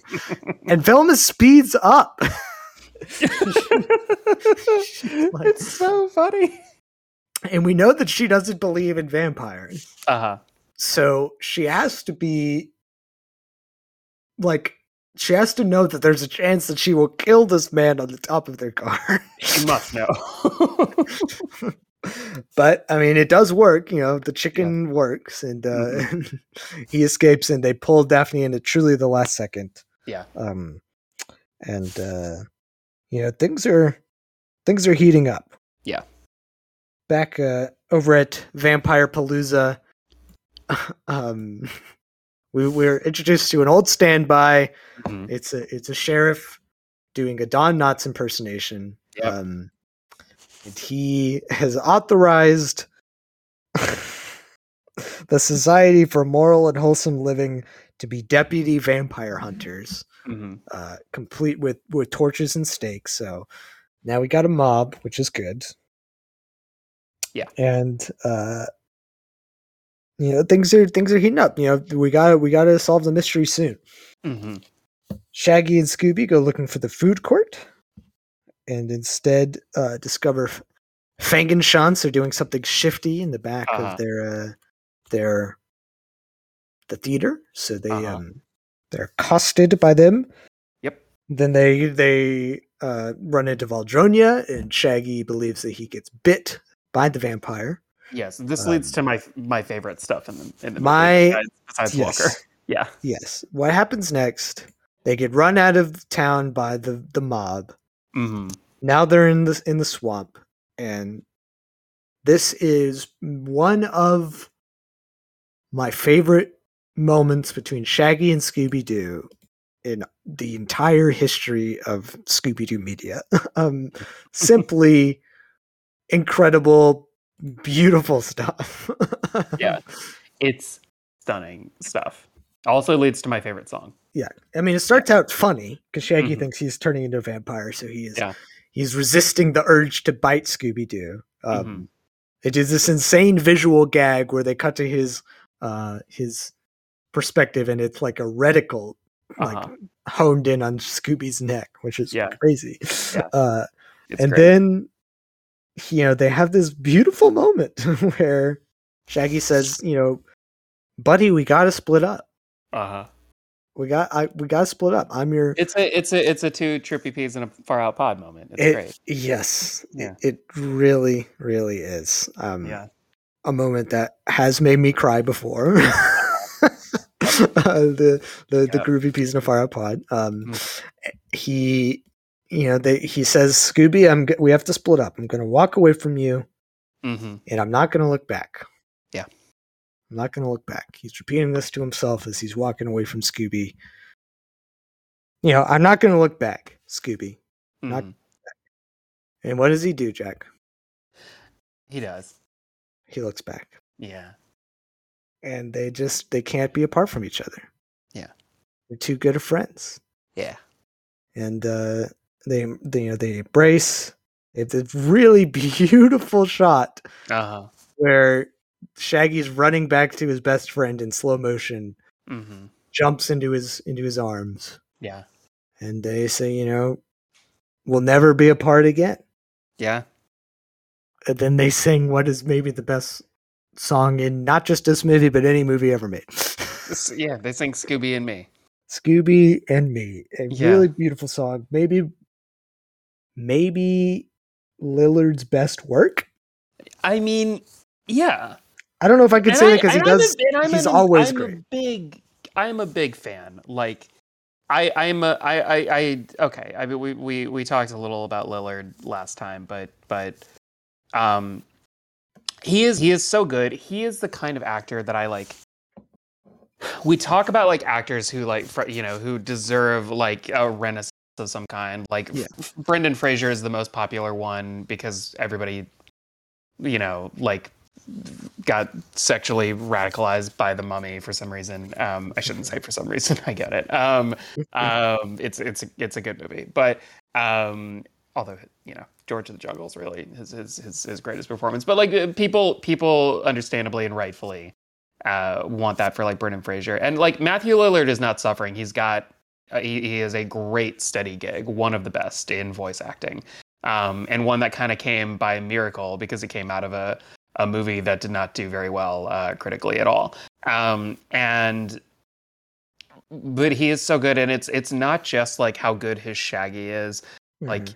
his his scenes, his big his big scenes in Twin Peaks: uh, The Return are incredible. Um, he's so good in SLC Punk, a movie that like Yeah. remains like kind of weirdly important to me. Um, he's so good. I mean, you, if you look at his horse like scream, he's he's Yeah. perfect. Um, and I mean, yeah, Lillard. Just, I mean, obviously, it goes without saying one one of the most important people in my life. Yeah, I guess. yeah. Have but you like, um have you seen Serial Mom? John Waters. I have seen Serial Mom. He's Okay, yeah, tremendous. He's so yeah, good at I have seen Mom. it. He's so good. Yeah, yeah, yeah. Um, but you know, he's he so does, good in Serial Mom. He's so good in Hackers. Yeah. Oh my God. Yes. Like he's great in um, uh, She's All That. Um, of course. Um, I haven't seen He's All That, but I know he's I know he's in it. I gotta. He's I gotta, I gotta tremendous. He's all that. um, and he's he's worked with Branagh. He was in Love's Labor's Lost. Um, uh, Mhm. He's he's just great. Um, and the movie he directed, Fat Kid Rules the World, is really like lovely. Um, Lillard rules. He's he's the best. Holy shit, Ethan! Did you know that Shaggy was in a Mortal Kombat movie? Yes. Uh, yes. Oh my Yeah, god! I did know this. I didn't know this. I knew these Mortal Kombat movies were being made, but I didn't know that Shaggy had a cameo. We cannot get into this because your I- friend and mine, Peter Bushman, we talked about this for Uh-huh. literally 45 minutes on an episode. Okay, okay, I will not. I promise I won't. I gotta listen to that episode. I gotta see this movie. Is it good? Should I watch it? I love Mortal Kombat. I've not watched it. I've only watched this part, but people do like it. Um, Okay, I'm, I'm gonna I'm gonna watch it because I love Mortal Kombat. Oh, it's directed by a guy named Ethan. Not you, There you- but there you go. yeah, just making sure you knew. But yeah, But yes, I mean, this, okay, Scooby and Me, this song Mhm, beautiful. really incredible. It's all it's, Mhm. you know. It's it's Scooby doesn't sing. It's all Shaggy. He's singing about how much Scooby means to him and how they can do anything together. Yeah. Um, really, just lovely, lovely stuff. Yeah, yeah, yeah. And then like, I'm I'm just gonna read some lyrics for you. Yeah. Okay. Please. Whenever I'm down, right there on the ground, lying out flat on my face, who is the pup picking me up, and getting me back in the race. Oh, Who will be around watching my back, guide me along and keep me on track? Forever he's there. We're a pair, Scooby Yeah. and me. And then this is incredible. he goes, When the going gets tough and things getting, and Scooby finishes his sentence and says rough. yeah. I just I love it so much. It's so good. I, I think Ethan at this point it's maybe pertinent to, to go ahead and credit Andy Sturmer. Um, Sure. who who has who has done the score for other Scooby stuff before, but like you know actually writing songs um, for this, and he did, um, if I'm not mistaken, he did the theme song for my beloved Batman: The Brave and the Bold, um, a show that I adore. But but most like notably, and I don't know this at all, but I I like I grew up knowing people who loved this show because it um it came on like when I was uh sort of I mean, I, I never grew out of any cartoons, but like the time that I regularly watched like new Nickelodeon or Cartoon Network cartoons, um, um, Mhm. you know, the mid two thousands when I'm I'm in high school. But he did the music for Puffy AmiYumi. Wow. He did he did the theme song for it, and That's uh. I believe wrote a bunch of songs for the fictional band. Well, they're very real, of course. Um, I don't know why I said that. I've never. Uh, wait, no, but they are a real band. Jesus Christ! Um, but he wrote the theme song for them to perform. Um, a real band cartoon about a real band. Anyway, Right. uh, yeah, Andy Sturmer, great. Uh, his his work with this song is is is stunning, and the whole thing. But It's this tr- song it's is terrific. gorgeous. Yeah, yeah, I mean, especially the like what happens next Mm-hmm. in the song. When it, it transitions from being this ballad of just Shaggy, you know, giving his ode to Scooby Doo. Mm-hmm. Yeah. And then opens up into being a medley sung by the entire cast of the film. yeah. Every group gets, you know, their own little verse that all comes together. You know, Mhm. I'm not I'm not like I don't study music, so I don't know the term for this. Yeah. yeah. What do you think about the big ensemble part? I think it's great. I mean, it, it it's kind of magical and made me want a Scooby Doo stage show, which I'm kind of surprised has never existed that I know of. You Yeah. might, yeah, but I would be delighted to see something like that. Um, uh, truly, like I, I, I, I, I can you, I can see it so well in my head. Um, Scooby Doo. A, a Scooby Doo stage show would be really great, and of course, you'd have to use uh, Scooby and Me um, because of how great a song it is. Yeah, I mean, it was it's perfect. I don't Mhm. see why you wouldn't. I Mhm. mean, you could just adapt this whole thing, really. You could. If I were going to Um, do a Scooby Doo musical, I would want the music to be a like part of it somehow. Yeah. I think, um, like plot wise. Although I will say, what I love about this one is that they, even though they're like, you know, it, it's there's kind of no reason for this one to be a musical in, in, in a plot sense. Like, there's no like. Do you remember? Did you watch Scrubs, Ethan? I have seen Scrubs, yes. Yeah. Do you remember the musical episode? And, it's it's musical because one of the patients like is sick or something, and she's like imagining it. They do the same thing in Even Stevens, where Ren has influenza. Great musical episode of television, but they always explain it away. This is just Yeah. like no, they're just gonna sing, which I really love. Um, a stage show, I'd really want there to be. I maybe a maybe maybe a Scooby Doo send up of Phantom of the Opera or something like that, but which I'm sure they've done before. Um, if I were to guess, um, but in one of the shows or something. But Yeah, yeah, Yeah. They they definitely have. Um, I'm sure. but yeah, I mean, I would love a musical. Yeah, it would yeah. just be terrific. And I love this. I love this song. Yeah, it me really, really Yeah. great. Um, like it, it is presented very well visually. Mhm. Um, just is tremendous stuff. Mhm. yeah. Uh, but we're gonna take a little break here, Jack, from talking Okay. about Scooby Doo music of the vampire. okay. Now, usually this would be the part of the show where we would discuss Scooby or not Scooby. Right. I remember this really well. Uh, you asked me about Fraggle Rock episodes. I did, I did. Yeah. Um, yeah, but uh, we're not going to do that today, yeah. Okay. um, and we're not going to do Jinkies or Stinkies either. okay. But what we are going to do is kind of a combination of the two okay. that I'm going to call Stinkbee or not Jinkbee? Okay, great. I love it. That actually makes more sense as a title than either of the two. I think. Uh huh. Uh, Yeah. It tracks really well. Um, It is immediately easy to understand what it is. Classical, like like iambic pentameter. Uh, Uh-huh. Honestly, yeah. Uh, um, this game is a special for GrooScooMoMo. What I've done is, Mhm. you know, you you are well versed at this point in the Scooby Doo wiki, uh, Scoobypedia. Yeah. But did you know that there's another Scooby Doo wiki out there I did. called Scooby Fanon, is in fan canon? Okay. And I am obsessed with this place. Okay. Find it really a magical, unique place on the internet. Uh huh. It is a place where people have edited this wiki of to create their f- essentially fan fiction, but it's different.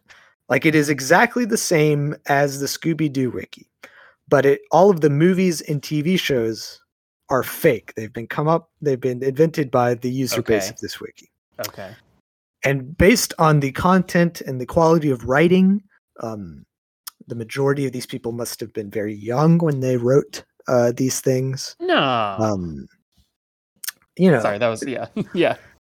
not to be dismissive I, I appreciate their contributions appreciate their art you know as much as anyone else they Mhm. deserve to be doing this um, so what i've done is i've got some synopses for you Okay. and I want you to tell me if this is a synopsis of a a synopsis of a real Scooby Doo film Mm-hmm. or one that was written for the Scooby Doo fan wiki. Okay. Um, and you'll we'll have to see. You know, it may be trickier than you think. I don't know. Okay. Okay. Um, but we'll start. We'll start out kind of easy. Yeah. Yeah. Yeah. Yeah. And- yeah, yeah. we'll see. Okay. All right. All right. After undergoing hypnotic suggestion to eliminate fear from his subconscious, Shaggy fights bikers and more while the gang investigate a ghost dinosaur. Bikers and more. Mhm. I think that that is real. This is real. This Okay. is the premise of Scooby Doo Legend of the Phantosaur, a Yeah. Yeah. uh, very fascinating film. Okay. Um, okay, how about this one? The gang Okay. win a lottery for the last five seats on a cruise into space on billionaire Sly Baron's new spaceship, the Sly Star One. During the flight, a savage alien gets on board, causing an emergency landing on Sly Moon Prime, where everyone is seemingly stranded until repairs can be made.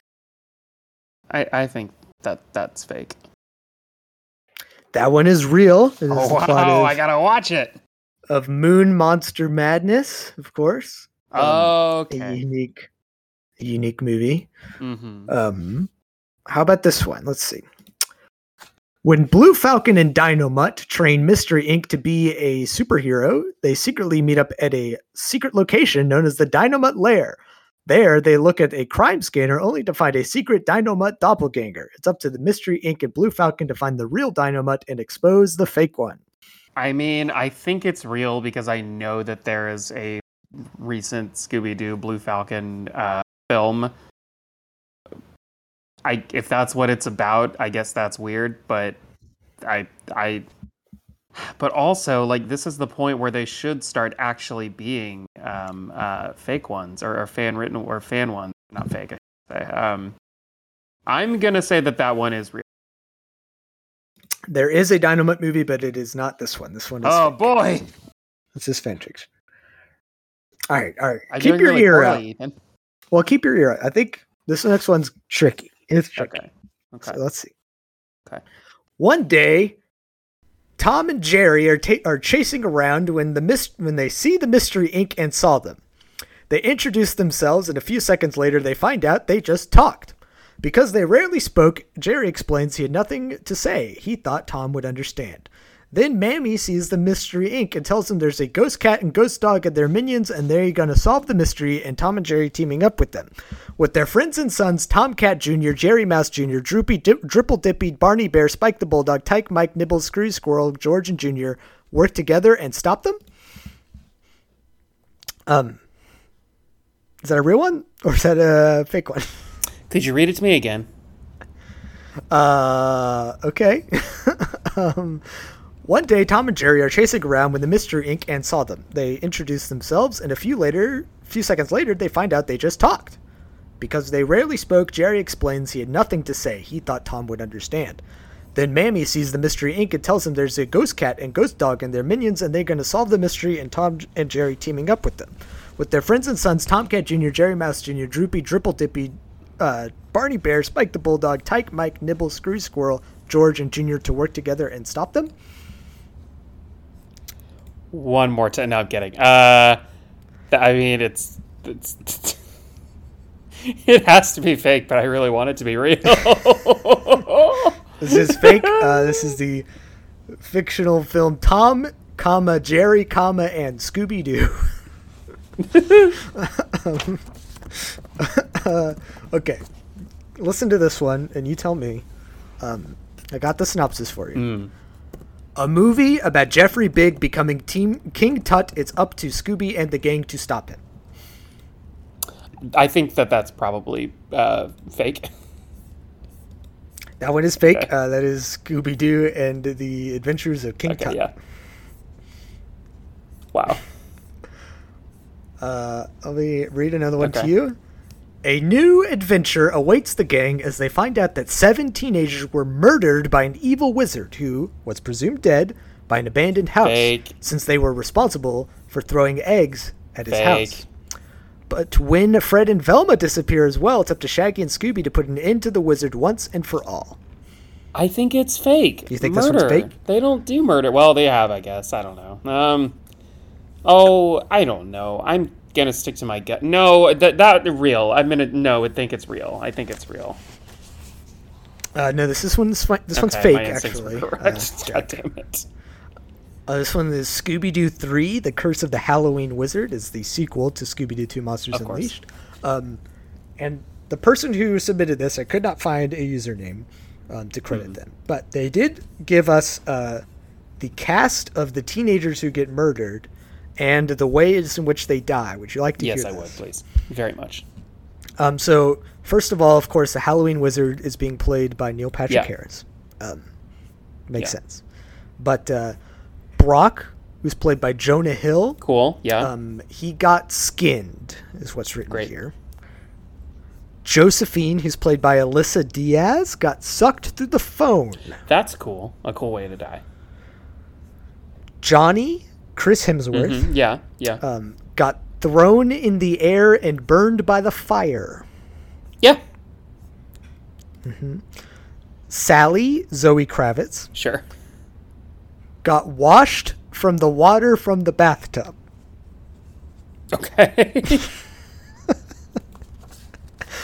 Bobby, who's played by Corbin Bleu, uh, got thrown into the closet and disappeared. Mm-hmm mm-hmm.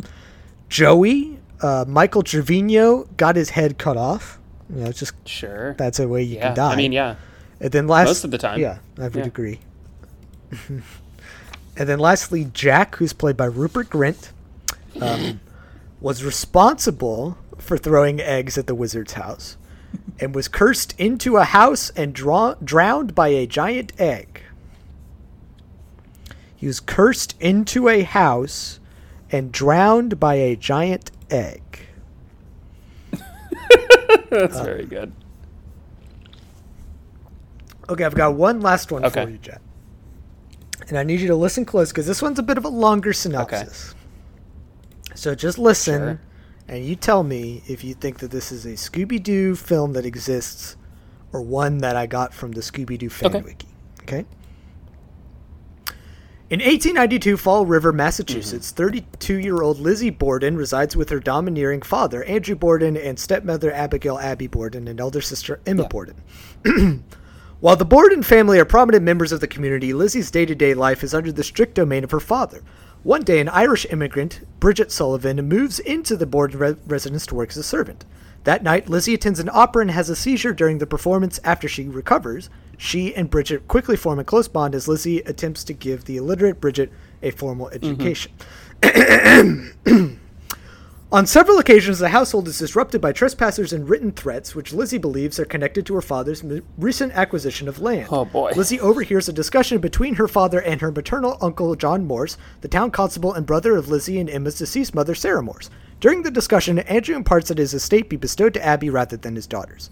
The next morning, Lizzie raids Abby's jewelry casket and hawks its contents to a local pawnbroker, staging the scene as though an intruder robbed the house. Enraged over the apparent robbery, Andrew unleashes his anger by killing Lizzie's pet pigeons, which he, he has Bridget prepare for dinner. One morning, Bridget becomes distraught after receiving a letter from Ireland disclosing her mother's death. Later that night, Les- Lizzie finds her father sexually assaulting Bridget in the attic's servants' quarters. Lizzie smashes a hand mirror in her bedroom and sprinkles the glass on the staircase, causing Andrew to cut his feet when leaving. Lizzie and Bridget's bond grows increasingly close. Are the Mystery Bridget able to gang even in this? Uh, Lizzie and Bridget's bond grows increasingly close, and with Bridget able to write, the two leave letters for one another around the house. Their relationship eventually becomes romantic. One afternoon, Andrew wit- witnesses Liz- Liz- eh, Lizzie and Bridget having sex in the barn. He confronts Lizzie about the affair the next day and forbids her from speaking to Bridget. That night, Lizzie burns her father's will in the kitchen stove. The next day, August 4th, Andrew and Abby's corpses are found in the house, both bludgeoned with a hatchet. Law enforcement swiftly suspects Lizzie is responsible for their deaths, though Emma proclaims her sister's in- innocence. Mm-hmm. Lizzie is formally charged with both manslaughter and stands a closed trial. Bridget visits Lizzie in jail and tells her she wishes never to speak to her again before boarding a train to Montana. A cinematic flashback shows both Lizzie and Bridget carrying out the murders. That morning, Lizzie strips nude and hides in Abby's bedroom while Andrew goes for his morning walk. Bridget brings Abby a doctored telegram notifying her of a friend's illness. When Abby rushes to her room to prepare to leave, Lizzie bludgeons her multiple times in the face and head with a hatchet. Mm-hmm. Bridget, outside washing windows, is sickened by the sounds and vomits. Lizzie cleans herself and redresses. When Andrew returns, she tells him that he is that she's going outside to pick fruit. Meanwhile, Bridget undresses and confronts Andrew in the den, armed with the hatchet, but mm-hmm. hesitates. Lizzie re-enters the house and, seeing Bridget's resistance, takes the hatchet from her and kills Andrew herself. After Lizzie bu- butchers a pigeon with the murder weapon, smearing it with the bird's blood before sawing off the blade and hiding it in a pail in the basement, she then burns her blood-splattered dress in the kitchen stove. Lizzie is ultimately acquitted of the manslaughters and lives the remainder of her life in Fall River, ostracized by the community and estranged from her older sister Emma. She dies at age 66 and leaves the majority of her estate to the local Humane Society, whereas Bridget remains in Montana for the rest of her life, where she eventually dies at age 82. Now, Jack, do you think that that is a Scooby Doo film? Do you think that is a Scooby Doo film or something from the Scooby Doo fan? You know, um, it's the toughest one yet. I gotta say. Uh, sorry, you can almost definitely hear the the. You can. Buster is whining. Um, what is he whining about? He's he's trying to answer for me. Um, well, Ethan, I, I would have to say that I believe that that one is is is is, is very fake. Yeah, you know, this is the plot of Scooby Doo and the Killings of Andrew and Abby Borden. sure. um, which is a film on the Scooby Doo fan wiki. Um, in the trivia section for the film, it says that uh, Fred Jones, Daphne Blake, Velma Dinkley, and Shaggy Rogers and their dog Scooby Doo have a cameo in a non speaking role.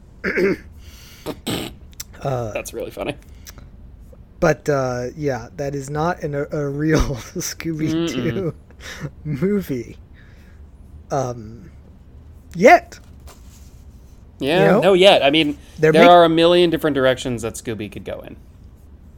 I'm just saying, you know, they made like like Fifty Shades of Grey was a fan fiction that they made That's into true. a movie. They did it with um, That's so true. After mm-hmm. as well, so they could do Yeah, this. Yeah, I think you are right. I think that it's, it's ripe for Yeah, adaptation. I agree. I mean, they have written down there. There's a cinematic flashback, so like they have mm. thought about it as a I fully movie. agree. Um, So yeah, that was Stinkbee or not Stinkbee. uh, a game that is probably the most successful game we've played so far. It's very good. You did miss a yeah, few. I know. I did. Back to Scooby Doo Music of the Mm-hmm. Vampire. Uh, I had the first note I've written down here is that this is the only Scooby movie that says that has the line "This is an assault on capitalism." The only one, really? as far as I know, uh, because this is a line that Lita says when they are attempting to close down the uh, the fair. Um, yeah, this is a problem because, as we all know, Vincent Van Helsing needs the fair to do Yes. well in order for him to uh, have his That is true. property. Um, so the gang swear to solve the mystery for him. Um, Daphne says that she doesn't think that this vampire is a real Mhm. vampire. And she's got proof. Because in the scuffle in the van, she ripped off a piece of his clothing Uh-huh. And she is able to tell that it is synthetic material, which would not have existed a thousand years ago, which is how old the vampire is supposed to be. But, perhaps conveniently, perhaps not, Vincent Van Helsing explains that they made a new costume for him at a certain point because his old costume was starting to deteriorate. So they made a new Uh-huh. one out of this synthetic material. Uh, which means we're back on. Valdronia is probably Yeah. real. Freddy believes that it's a real vampire. Um, even if he, uh, you know, doesn't want to let on. He's he's concerned. but they need somebody to go investigate the actors. And who would volunteer for that, Jack? But Daphne That's herself. true. Why, why would she ever do a thing like that? Well, she goes, she comes across Bram, hmm the vampire, the chief. You should never actor. trust a guy whose name is uh, spelled B R and then some vowel and then M. Like Bram, Bram. Like, don't trust these guys. You know? Yeah, probably Yeah. not. It's a good, it's a good rule of thumb to follow. Um, Bram is sleeping upside down in the dark. Of course. Um, Because he's a vampire. Pretty cool. He's real. yeah. It's real. Uh, he then just starts talking to Daphne. Mhm. And this is probably the most sexually charged scene in any Scooby Doo. Probably. film. Even even considering some of the stuff in the two live in the two uh, Raja Gosnell films. Yeah. Yeah, yeah. I mean, those are famously adult. yeah, they're yeah. Very much so. Th- this is this whole sequence is crazy. Mm, yeah, it crazy. um, he like he says, "I'm going to teach you how to fly," and they like Spider-Man swing around Mm-hmm. the theater. Um, it's kind of a uh, Greatest Showman sequence Yeah. here. Um, and then they uh, they land Mm-hmm. on the ground, and they have a tango. It's the only way you can really describe Yeah. this this sequence, Yeah. right? Um, let me find the name of the song. This one is called "Do You Want to Live Forever." Um, really, an incredible Yeah. sequence because uh, this is this is Bram courting Daphne, Mhm. and as you said before, this is just a testament to DeLisle's performance and the way that they are they have figured out how to write for Daphne at this Mhm. point, where she is very much into Yeah. this. It's, it's, it's clear that she's Yeah, into yeah, it. Mm-hmm. which is important. it's very necessary for this to work. Um, but she's like, but she's also, you know, let lets him know that she's onto his Mhm. tricks. Yeah, she knows she's she's had this happen countless times, which I could believe because you know she's Daphne. She traveled the world. She's met a lot of young Mhm. men. Um, I'm sure that this happens Yeah. all the time. She's probably met another guy who thinks he's a vampire. Yeah, before. definitely. Um, Bram can't Bram can't be really- the can't be the first. No. no, no. But they have this great song. Really great interplay back and Mhm. forth. Um, really love, like as you say, DeLisle is a, a trained singer. Yeah, She does a great yeah. job. Um, uh, Bram says that he can think of a way that they can both live forever, which is Yeah. cool. I mean, that, it's a great way to start a first date. um, and uh, she's she's skeptical, but she kind of gives in. She's like, okay, I'll I'll play Mhm. along. You know, they they have a really hot dance Yeah. together. Um, really great stuff. And then at the end of the song, she says, you know, um, hey, hey, this was fun, but uh, I'll Yeah. pass. Yeah, she's been she's been leading him on this whole Mhm. time, having a bit of fun. Right. Pretty cool, pretty cool stuff. And then he says, well, you know, we're not gonna like that. We are not gonna like that because this entire time, the other members of Fangenschanz mm-hmm. have been in the background, listening and watching. And they drop from the rafters and capture Daphne. They mm-hmm. abduct her because she is to be the vampire's Yeah, bride. she has to be.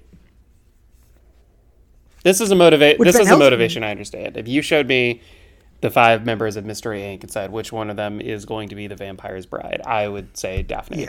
yeah, She she just has thrall written yeah, all over. yeah, yeah. her. yeah. like it's classic stuff. Um Yeah, I mean this is again just stuff that I love. It's going back to like Coppola's Bram Stoker's Dracula, you know, like the Winona Perfect Ryder movie. stuff is all just so incredible. Oh, really, really one of my favorite Uh, movies. qu- quite possibly seen. my favorite Coppola, um, which is uh, Yeah, yeah, yeah, easy. yeah, But yeah, Winona Ryder incredible in that Mhm. movie, and all the romance is what makes that all totally, work. yeah, Um, absolutely. just really great Yeah. stuff and, and great to see in a Scooby Doo context. you Yeah. know? it's bizarre, but it's uh, it's it, it works. Yeah, What can yeah, you it say? does for real. Um, but back in the manor, Cummings explains the vampire bonding scenario to Fred and Velma. Um, Shaggy and Scooby still are nowhere to Mm-hmm. Yeah. be found. Um, he says that uh, you know the vampire will unlock its full power once he is med wed to a mortal beauty that is pure of Mm-hmm. heart. Um, and Daphne's the only one of those that they can think of. Yeah, She's the only one around. I find it Um, hard to believe that there's nobody else in the town. I mean, I like I said, I would pick Daphne, but like, you know, she's not the only one who's pure of heart in the town. Yeah, I don't know. I mean, the the town seems to be made up of the uh, the um, society or yeah society for um, modesty and wholesomeness Yeah. or whatever. They are definitely not pure of Yeah, heart based on what we've seen. Um, they were definitely very prejudiced, and uh, the vampires are um, abductors. Yeah. so they're not pure Yeah. of heart. Um, so I guess maybe the I'm stalking here kid. He could be uh, pure Yeah. of heart, but he's a Yeah, child. no, so that would be illegal. that doesn't work either. Yeah. Um, yeah, vampires famously, you know, they follow the Totally. laws of wherever Yeah. they are. It's legal for them to marry Daphne. Um, so that's what they're Mm-hmm. going to do. Uh, but Fred is going to put a stop to this. He has prepared a device that will allow him to be the best modern vampire hunter in the Yeah. world. He's got a gun that can shoot stakes and nets, which is pretty That cool. is cool. And he's all about this thing. Yeah, he loves yeah, it. he's obsessed. He loves it. Um, uh, so that now they just got to find him, find her, and she is uh in the swamp with Fangenschanz. She's been tied up, you know, strung between the Uh-huh. trees. She doesn't seem to be, you know, in pain of any kind. She's just sort of been immobilized, and uh, and they're just waiting for the ritual to happen. They have to do some sort of a, a wedding ritual, Mm-hmm. which will summon Voldrovia to their uh, their Mhm. person. Um, meanwhile, the rest of the gang, minus Shaggy and Scooby, get into an airboat, Mm-hmm. and they uh, they they boat themselves. They boat their way out. Oh, you know what, What's that? What's Jack? I did this subconsciously. What'd you do? I, I skipped over the return of Jim Cummings. well, you know, that's fine. yeah, we don't need to talk about it. He comes back. He has a really dumb scene. I don't like it. It's the only scene in the movie I think Yeah. is bad. Um, he talks to Shaggy and Scooby because they woke up in Yeah. the swamp. Um, and the only pertinent information is that he is, for some reason, an inventor who invented a pair of rocket shoes uh, that a vampire. I forgot about that. but uh, that will not have any pertin- pertinence on the plot of the Yeah. film, so Yeah. don't worry about it. Uh, it will not come back at all. uh, meanwhile, you know, Velma and Fred and Van Helsing they go out into the swamp, and Van Helsing is dragged into the marsh by an unseen force. Pretty menacing, pretty Yeah. scary. Um, so Fred just starts launching stakes into the into the swamp with his his uh, pressurized stake gun. Seems to have an unlimited supply of stakes. I will say. I thought it would be a thing where they were like, you know, don't use all of them. But he's just launching them without a care in Yeah. the world into the into the reeds I mean, sure, why not? and almost kills Yeah. Shaggy. he he he captures Shaggy against a tree and you know almost kills Yeah. the guy. Uh, but uh, thankfully he does not do that, and everything is fine. Shaggy says, "Don't come near me. You know I might be a vampire." But um, Velma points out it's just a splinter. It was just a splinter the whole time. So You idiot. they're all good there. I mean, she's nice about it. Meanwhile, back- say that. That's the thing. They're not mean. They're not It- mean to each other. Exactly. Yeah. Exactly. It's good. They're nice friends. Back in the swamp, they have put the wedding jewels on Daphne, and they begin the wedding ceremony. Um, you know, they do some spells, do some chanting. They have a song. Mhm. It's pretty pretty Yeah. cool. I like a good like chorus kind of Yeah. thing. You know, like a like a monastic chorus of Yeah. some kind. Um, it's good, but again, you're right. Like, they don't need that many No. songs. Um, but it is good. It's like dearly beloved or whatever. And Shaggy and Scooby have been completely unaware that there was a wedding going on this whole Mhm. time. Uh, they feel bad because they didn't bring a gift, Well, which is I nice. mean, I mean, look, as someone who recently got married, um, if if Shaggy and Uh-huh. Scooby showed up to my wedding, that that that is a Mm-hmm. gift in itself. Aw, that's yeah, nice. I would have loved that. They It would would have made it would have been sure. it it would have actually made my wedding better. And I, I I liked my wedding quite a bit. So yeah. That's good. I'm glad you liked Thank your you, wedding. thanks, it was great. But Scooby Um, and Shaggy weren't there, so Yeah, yeah. What are you gonna do? You Yeah. know.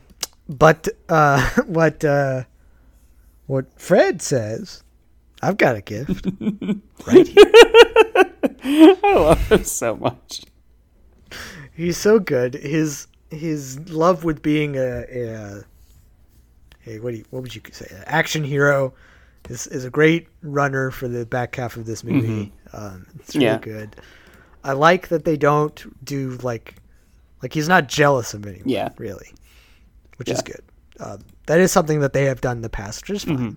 But uh, I like that it's not here. He just is concerned about his friend and wants to Yeah. save her because she's you know going to be killed by a vampire, She- or I guess technically she's not going to be killed. She's going to live forever. Yeah. she's just not going to have her soul Right. anymore. Which you know, ipso facto, what are you going to do?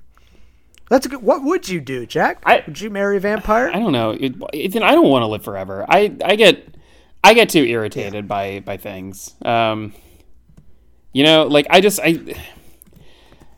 if I lived forever, are you asking if I want immortality? Basically, is that what is that?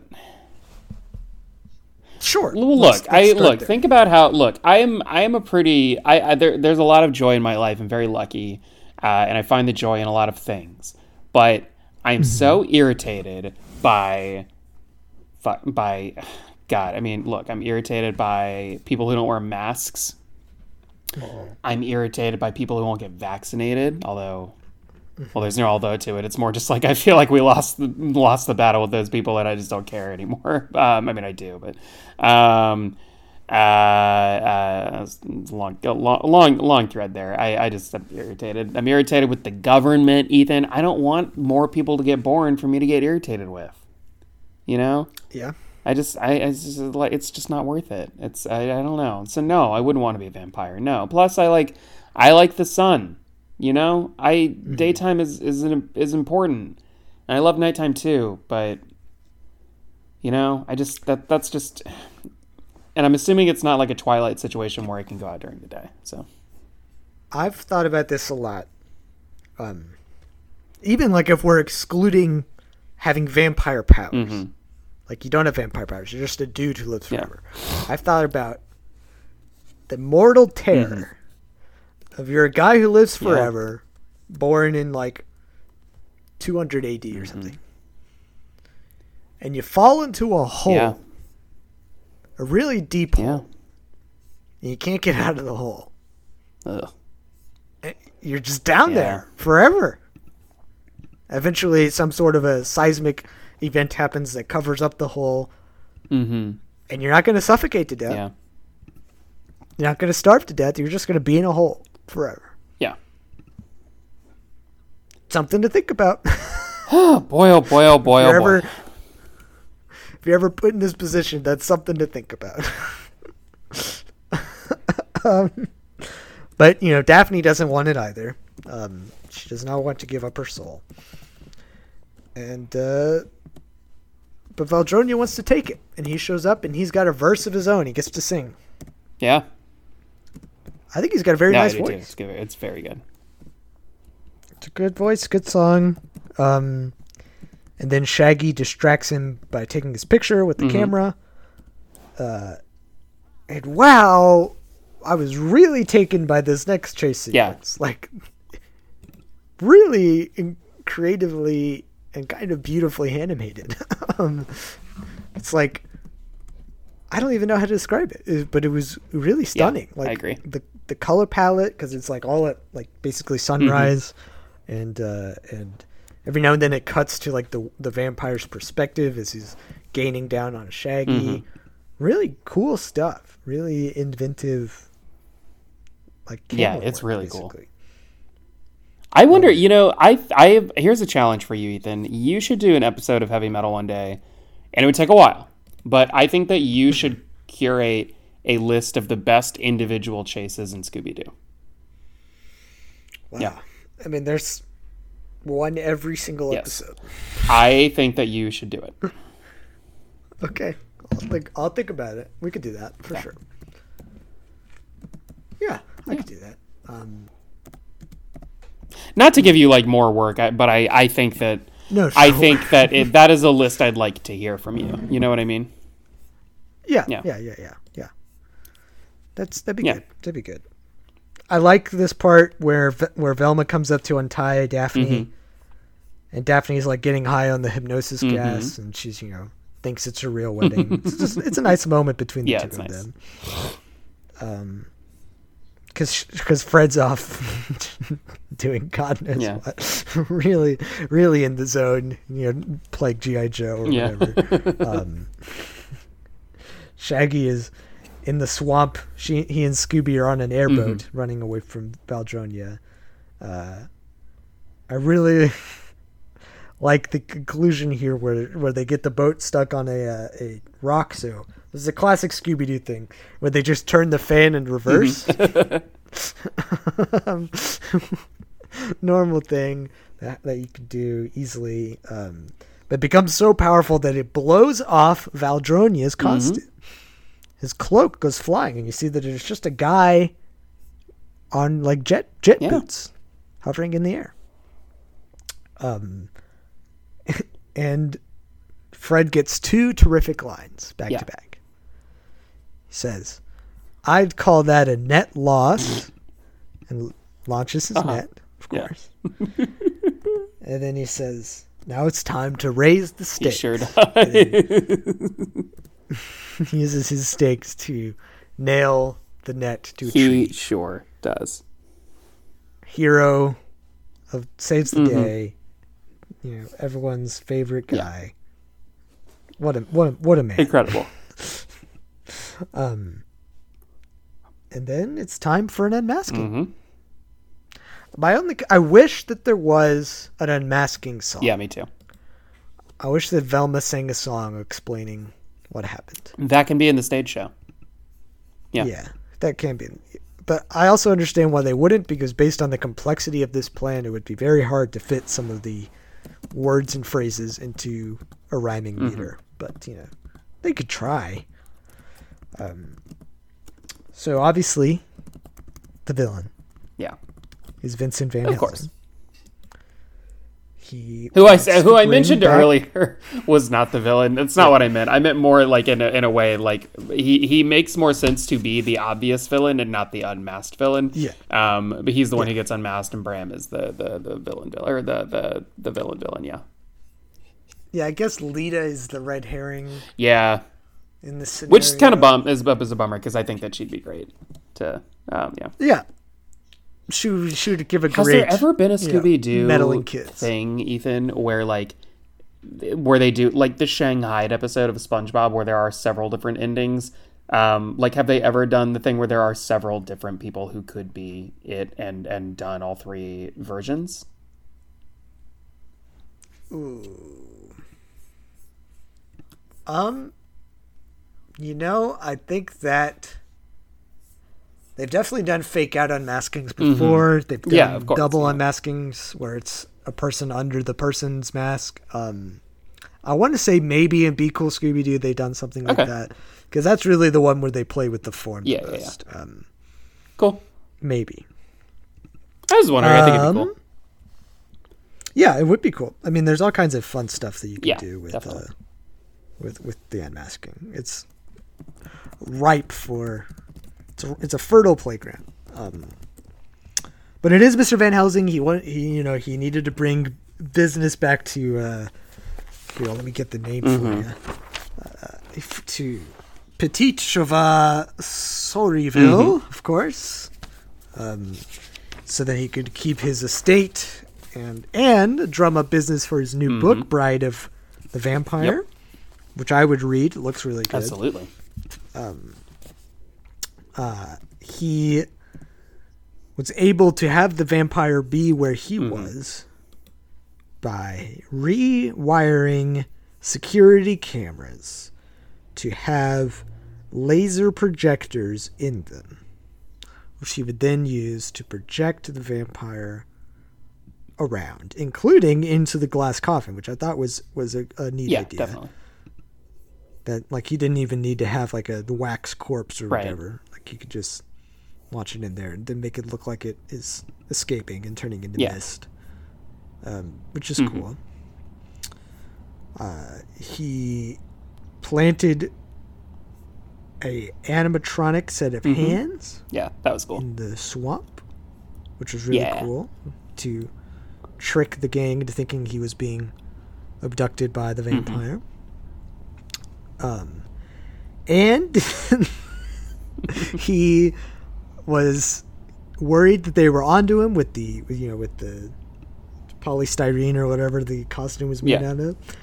So he, thinking quickly, went into his closet, got out his his collection of random old fabric, which is which is labeled random Right. fabric, and quickly produced that as the original costume of the uh, vampire. Which he's in, he's you know that's ingenuity Yeah, right is. there. That's thinking on your Oh, yeah. feet. And uh, as for the hypnosis, he used knockout gas to just make people unconscious. And as long as they had seen the vampire before, they would have assumed that it was a vampire that hyp- hypnotized them into doing Yeah. something, rather than just thinking that they were knocked Yeah. out. Also, again, makes sense.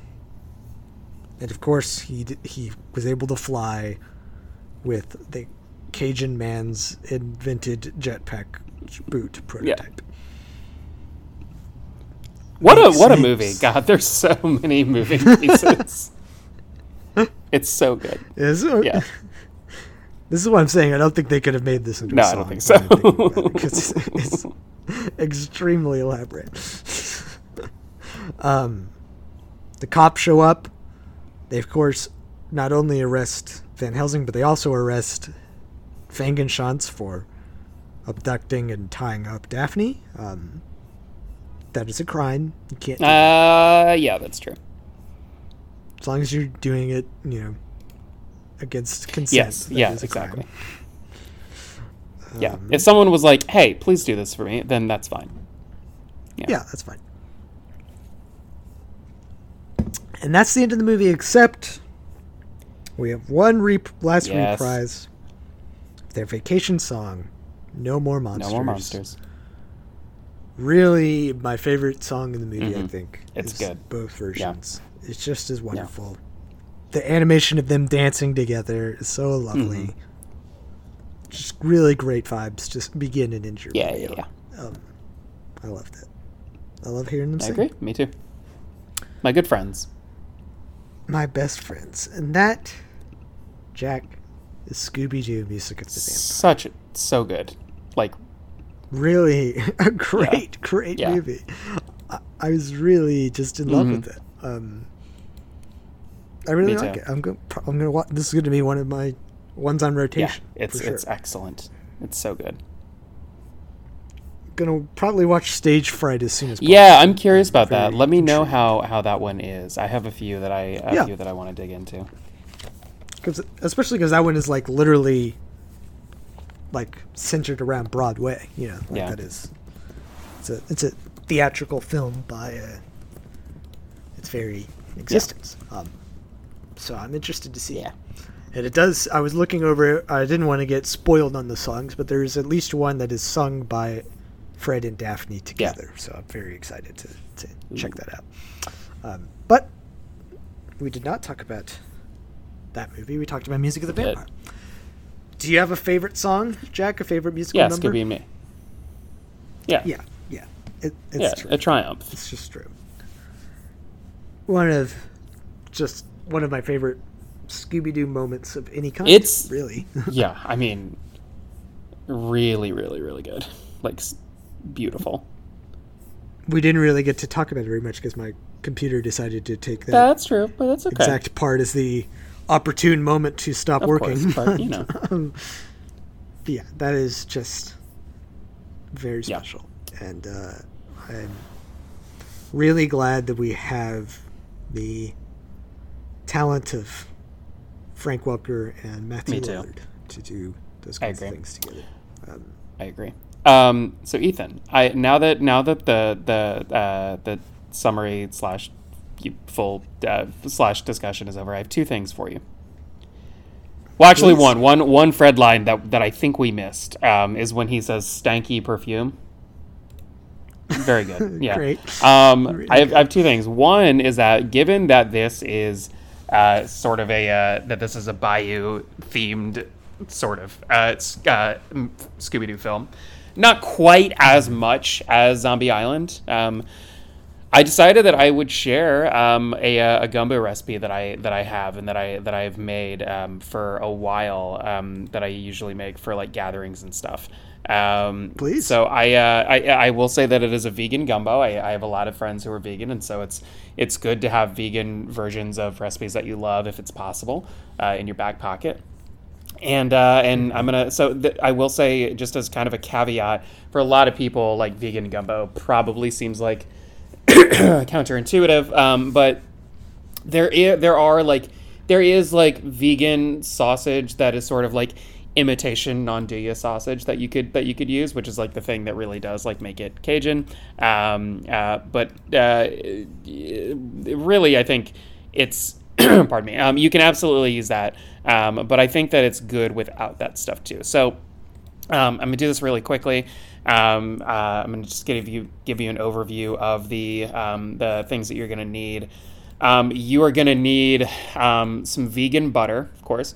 You're gonna need flour. Okay. Uh, veggie wise, you're gonna need uh, about two medium peppers, uh, two celery stalks, Uh, one onion, just one, probably uh, probably about medium sized. Uh, you can do whatever kind of onion you want. I personally prefer uh, uh white onion for for gumbo. You need a lot of vegetable stock, mm-hmm. Uh, at least two cups, uh, possibly a little more, um, depending on the size of the pot you're using.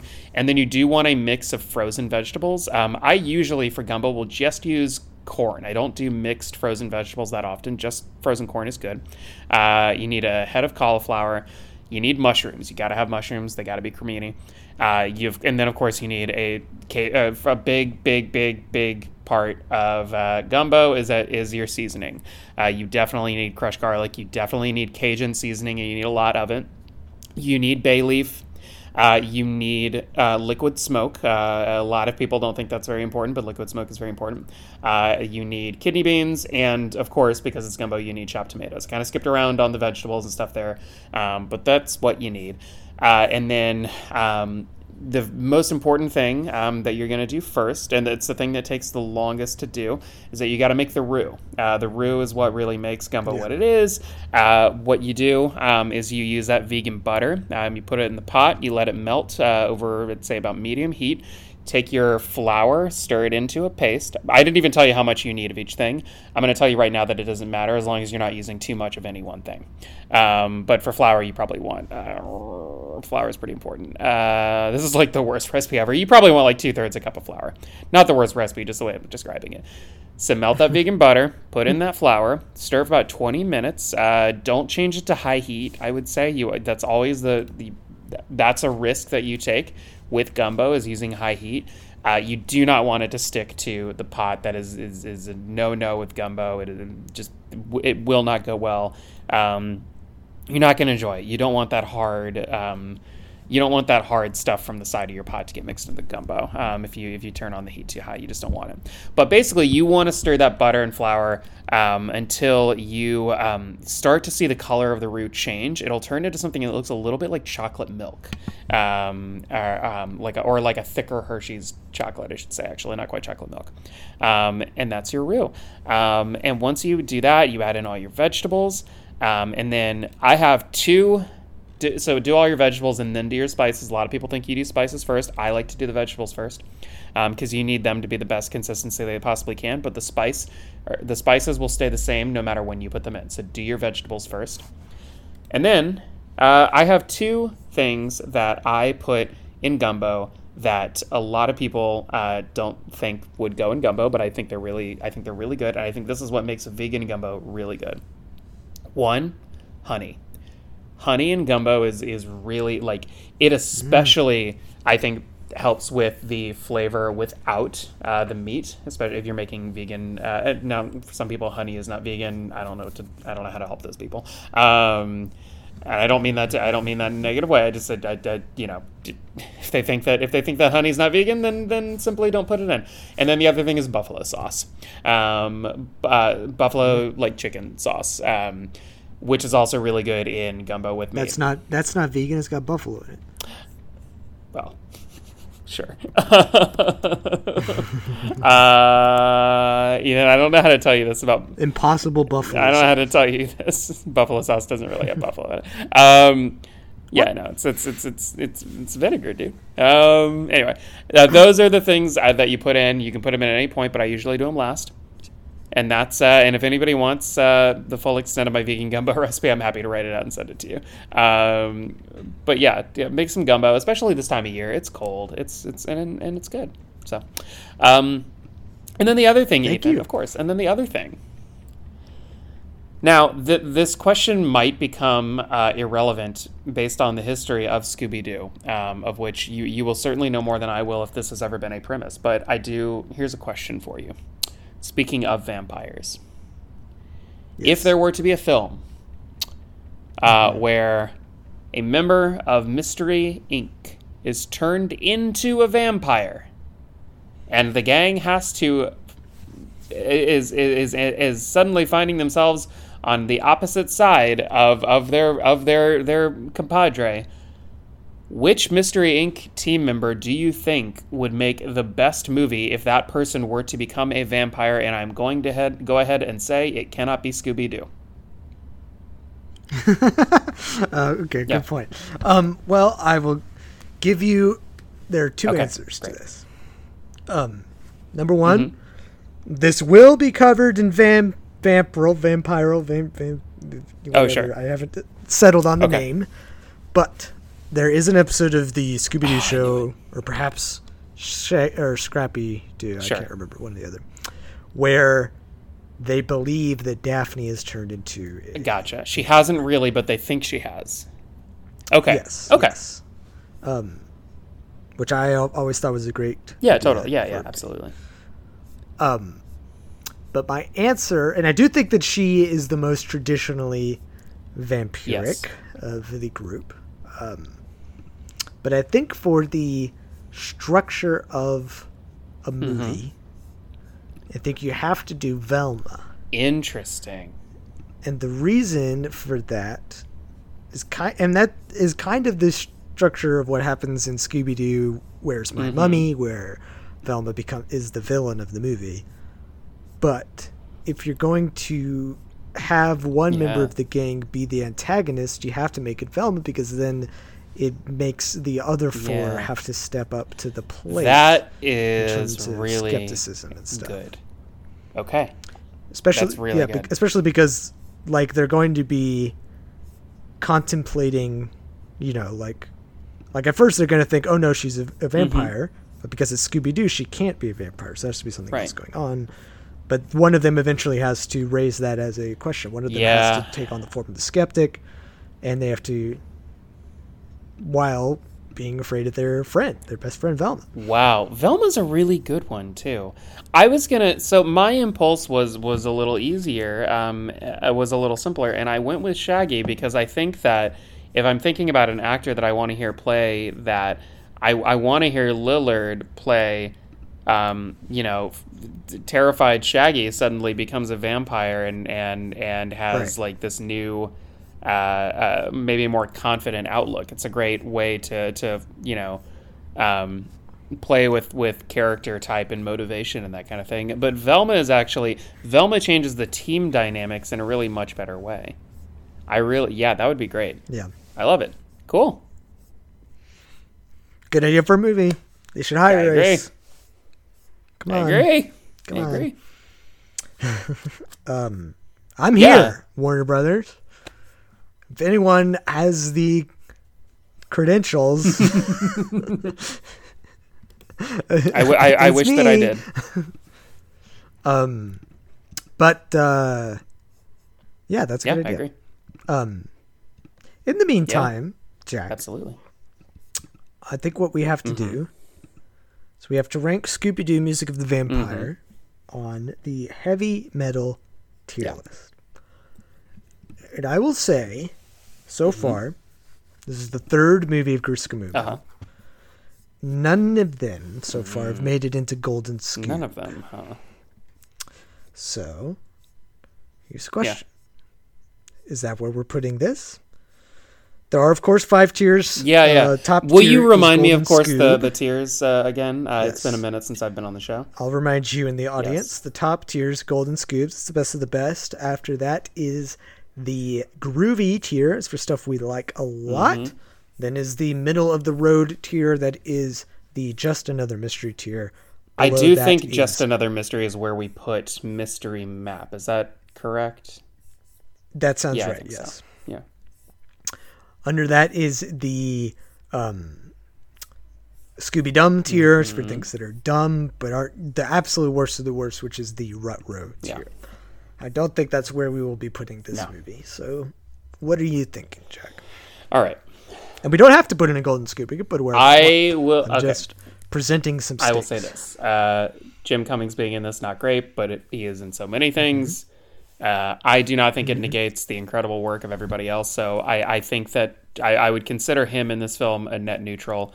Uh, he does not make it worse by any means, uh, and in fact, as we mentioned, he does have a couple of funny scenes. Um, so so removing that from the equation, what we have to think about then is, or what I think about then anyway, is are there any elements of this movie that I think hinder it in some way? Um, I don't. Um, no, I, I, I don't. Um, So then, are the things of this movie, are the parts of this movie that work, are they, do they, do they genuinely improve and make the movie, you know, great? Um, and I think that yes, I think this is a movie that understands Scooby Doo, um, the world of Scooby Doo really well. I think it understands uh, the the dynamics of these four really well. As we talked about, this is an episode that takes uh, Daphne um, and really like, despite putting her in situations that she is in throughout you know the history of Scooby Doo, um, does not ever feel reductive, which is really important. Uh, Frank Welker is absolutely legendary in this. This is peak Fred. Um, this is, I mean, he's he's perfect um, in this. It, it is maybe my favorite Welker performance as Fred. Um, Wow. and I, I say that not having seen everything, but and then uh, then are the songs good? The songs are good. I think if there's anything that's not perfect about this, uh, besides Cummings, it is that some of the vampire songs are a little much. There don't need to be that many. Um, those are definitely the places where I tuned out a little more, but they're still good.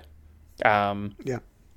I personally, having seen a few other movies from this era, but not all, um, I consider this to be um, nothing can be Witch's Ghost or Zombie Island for me. Those are those are two Yeah. incredibly special like texts, let alone like like whether. Scooby Doo or not.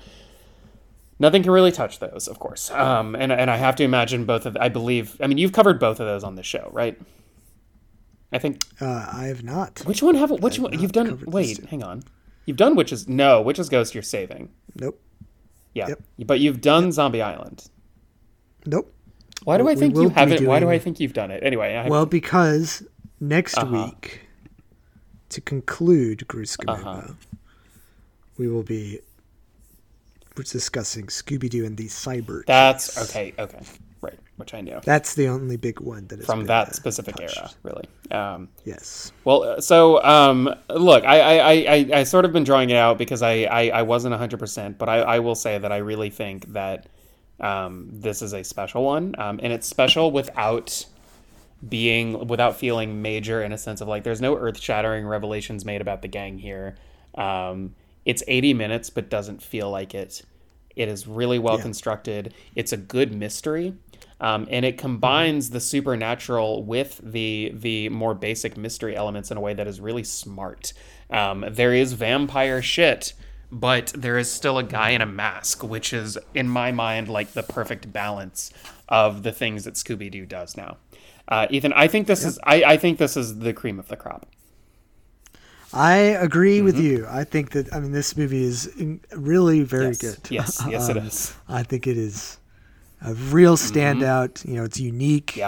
Yeah, and it is um, it, it brings me lots Yeah. of joy Yeah. to watch. it's Um, really so good. Are we doing it? I think we Yeah. got no other I- choice. It has to be so. Golden I think so. Well, Jack, thank you. Uh, Ethan, thank you. much. I, I really have enjoyed this a lot. Thank you for devoting so much of your Oh, time absolutely. to me. Uh, I'm really glad that you wanted to come back. I'm glad that you wanted to talk about this movie Mm-hmm. specifically. Um, it was really a good um, experience doing so. Yeah. Um, do you have anything that you want to plug for the people? Uh, yeah. Um, uh, uh, continue to be safe. Um, Omicron, you know, is is real. I had COVID, as I mentioned at the beginning of the episode. My wife and I both did, and and even though we both are vaxxed and boosted, um, we we still got it, um, and it was. Uh, it was, you know, we were, we were very lucky to, to not have fevers or, or have um, have to go to the hospital or anything like that. I mean, didn't get anywhere near close to that, but it still sucked. Um, uh, you know, um, so I'm gonna say, please be careful. Um, I know a lot of people listening to the show like to go to the movies. I also like to go to the movies. Think about whether or not that's a good option right now because um, uh, eh, you know, just just think about it. Like I would go, I would go see a, a fairly empty screening, or I'd go to a screen that was at fifty percent capacity. Uh, like I, I, I would Right. do it like I do, and I'm I'm fortunate that my multiplexes in in Nashville, um, I can go see, and I'm also fortunate to have a very flexible job. I could go see a movie in the middle of the day and be fine. Um, and my local indie, the Belcourt, still is only ever at fifty percent. So I I'm I'm lucky, but be, think think about this stuff. Be really careful. Um, don't wear cloth masks. Upgrade your mask. All that stuff. You know all this. You, you hopefully know all this. But but but from from someone who had some of the best protection you can have possibly and still got it yes, it was more. It was it was not life threatening. It was not mild. We you know and, and all that, but uh, it was not fun. And you don't want it, and you don't want to risk spreading it if you get asymptomatic. So please do what you can to be careful. That's all. I agree with everything you're saying for sure. Um, it sounds like you're going to say, but is... I know you're not going to, but it's no. really. no, yeah, I mean it's it. We're still in this for mm-hmm. sure, and I don't think it'll go away in the next few days before this episode. I don't think it will either. so, uh, yeah, definitely. Please continue to stay vigilant and safe, mm-hmm. everybody. Mm-hmm. Yeah. Um, and, yeah. You know, and do what you can, mm-hmm. even though it's not that easy to do. You know, for the positions that some people are in, they can't do very much these days. Yeah, um, Ethan, I do have one other uh, thing to plug. I just realized. but it's course, not something. Yeah. It's it, like COVID. It's not anything that has to do with me really, or that I. Well, I mean, COVID has to do with me, but I watched a short film recently, um, okay. on and I, and I watched it on, um, uh, I watched it on uh, the National Film Board of Canada's website, where there is a ton of free stuff, um, like a ton of free shorts and features and stuff made by Canadian filmmakers. Um, uh, and sure. which is really, I'm gonna start trying to explore it more because it's just there. Um, I watched a a short film called Blades and Brass, and it is a well. wait, you just wait. It is a it is hockey shot in 35 um, in varying speeds. Sometimes it's speeded up, sometimes it's normal speed, sometimes it's slowed down. Set to Tijuana brass. The entire it just for 10 minutes, just a hockey game set to some great Tijuana brass and it's incredible. Yeah. Like it's hypnotic. Uh, like I love. I, I, admit that I love hockey, so like it was very. For me, it was just like really fun to watch, but like it is really hypnotic and really good. Um, so I, uh, I have it. On, I I've logged it recently on my Letterboxd, which uh, you asked about plugs, so I will just go and say I'm on Letterboxd. Uh, my Letterboxd is Jack Left on Read. Um, that's J A C K L E F T O N R E A D, um, and uh, that's also my Twitter and um, uh, it's good. Go find Blades and Brass and watch it. I like I've watched it twice this year. I'm probably gonna watch it like a lot more times. It's really good. So it sounds yeah, really cool. Awesome. I will definitely yeah. check yeah. it out without question. Um, if you want to follow me, I sure do. At at the real Brundeen on Twitter, and you know what? I'll plug my Letterboxd for the first time. You sh- you've never plugged it before? Have you ever talked about really... the list? I've never talked about. Oh boy. Okay. Well, I'm not. I, I won't uh, continue. I will let you bring up the list uh, if you ever want I to. I am on Letterboxd. Uh, it's Ethan Brundeen. Mm-hmm. That's the great Ethan Brundeen. Uh, that's me. Um, I do, as Jack is saying, I have had a list for the past year and a half at this yes, point, in which I've been ranking every movie mm-hmm. that I mm-hmm. watch on one single list. um, there are well over a thousand entries there at this so point. many. I had my own for a while and I couldn't do it anymore. it is it is simply unruly, but it's it, one of those things where once you get like past like 500, you're like, well, I guess I should just keep going. Yeah. yeah. so, mm-hmm. uh, but yes, I do do that there. Um, that is something that you are interested in. um, you can follow me there. Um, you can follow the show on Twitter at Heavy Meddle Pod. We do not have a Letterboxd account. Um, next week, to conclude, GrooScooMoMo, mm. that is, because Jack was kind enough never to ever actually ask. Sure. Um, that stands for Groovy Scooby Movie Month, of course. I um, should have asked. I thought it was Latin or something. I was like, I'm not gonna, I'm not gonna sound dumb. It is, of course, Groovy Scooby Movie yeah. Month. um, uh, to conclude that, we will, as I said, be talking Scooby Doo and the Cyber Chase with previous guest and Heavy Meddle royalty at this be? point, Jesse Catherine uh, Weber. Uh, one of one of guest. one of the best and one of my faves. Yes. Um, a really great conversation, um, even longer than this episode. has ended Wow. up being. So if you are with with with, with Jesse, that's not a surprise. Yeah, She's she's very about uh, getting getting episodes to obscene lengths, and, and it's something I really Oh, yeah. respect about her. I mean, I, I really, I really enjoy Jesse's. Uh, just, she's the Yeah, best. yeah. Um, yeah, yeah, she will be on the show discuss Cyber Chase. Um, without question, check it out. It's what you've all been asking for, and we did it. Yeah, we did it. And then after that, it's back to talking about the show. Keep an ear out. Uh, if you like vampires for April, Yeah. vamp, vamp, vamp April, vamp, vampiro, vampiro. I don't know what I'm going to call it, but it's going to be there. And it, it will not be any worse of a name than Gumuro. um, and uh, thank you all for listening, of course, to this episode and all the other episodes. Thank you once more to Jack Read for joining Thank me for you. this. Ethan, for having me. And as, of course, of course.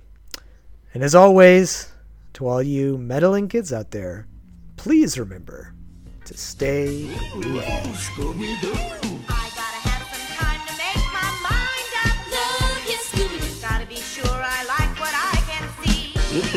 gotta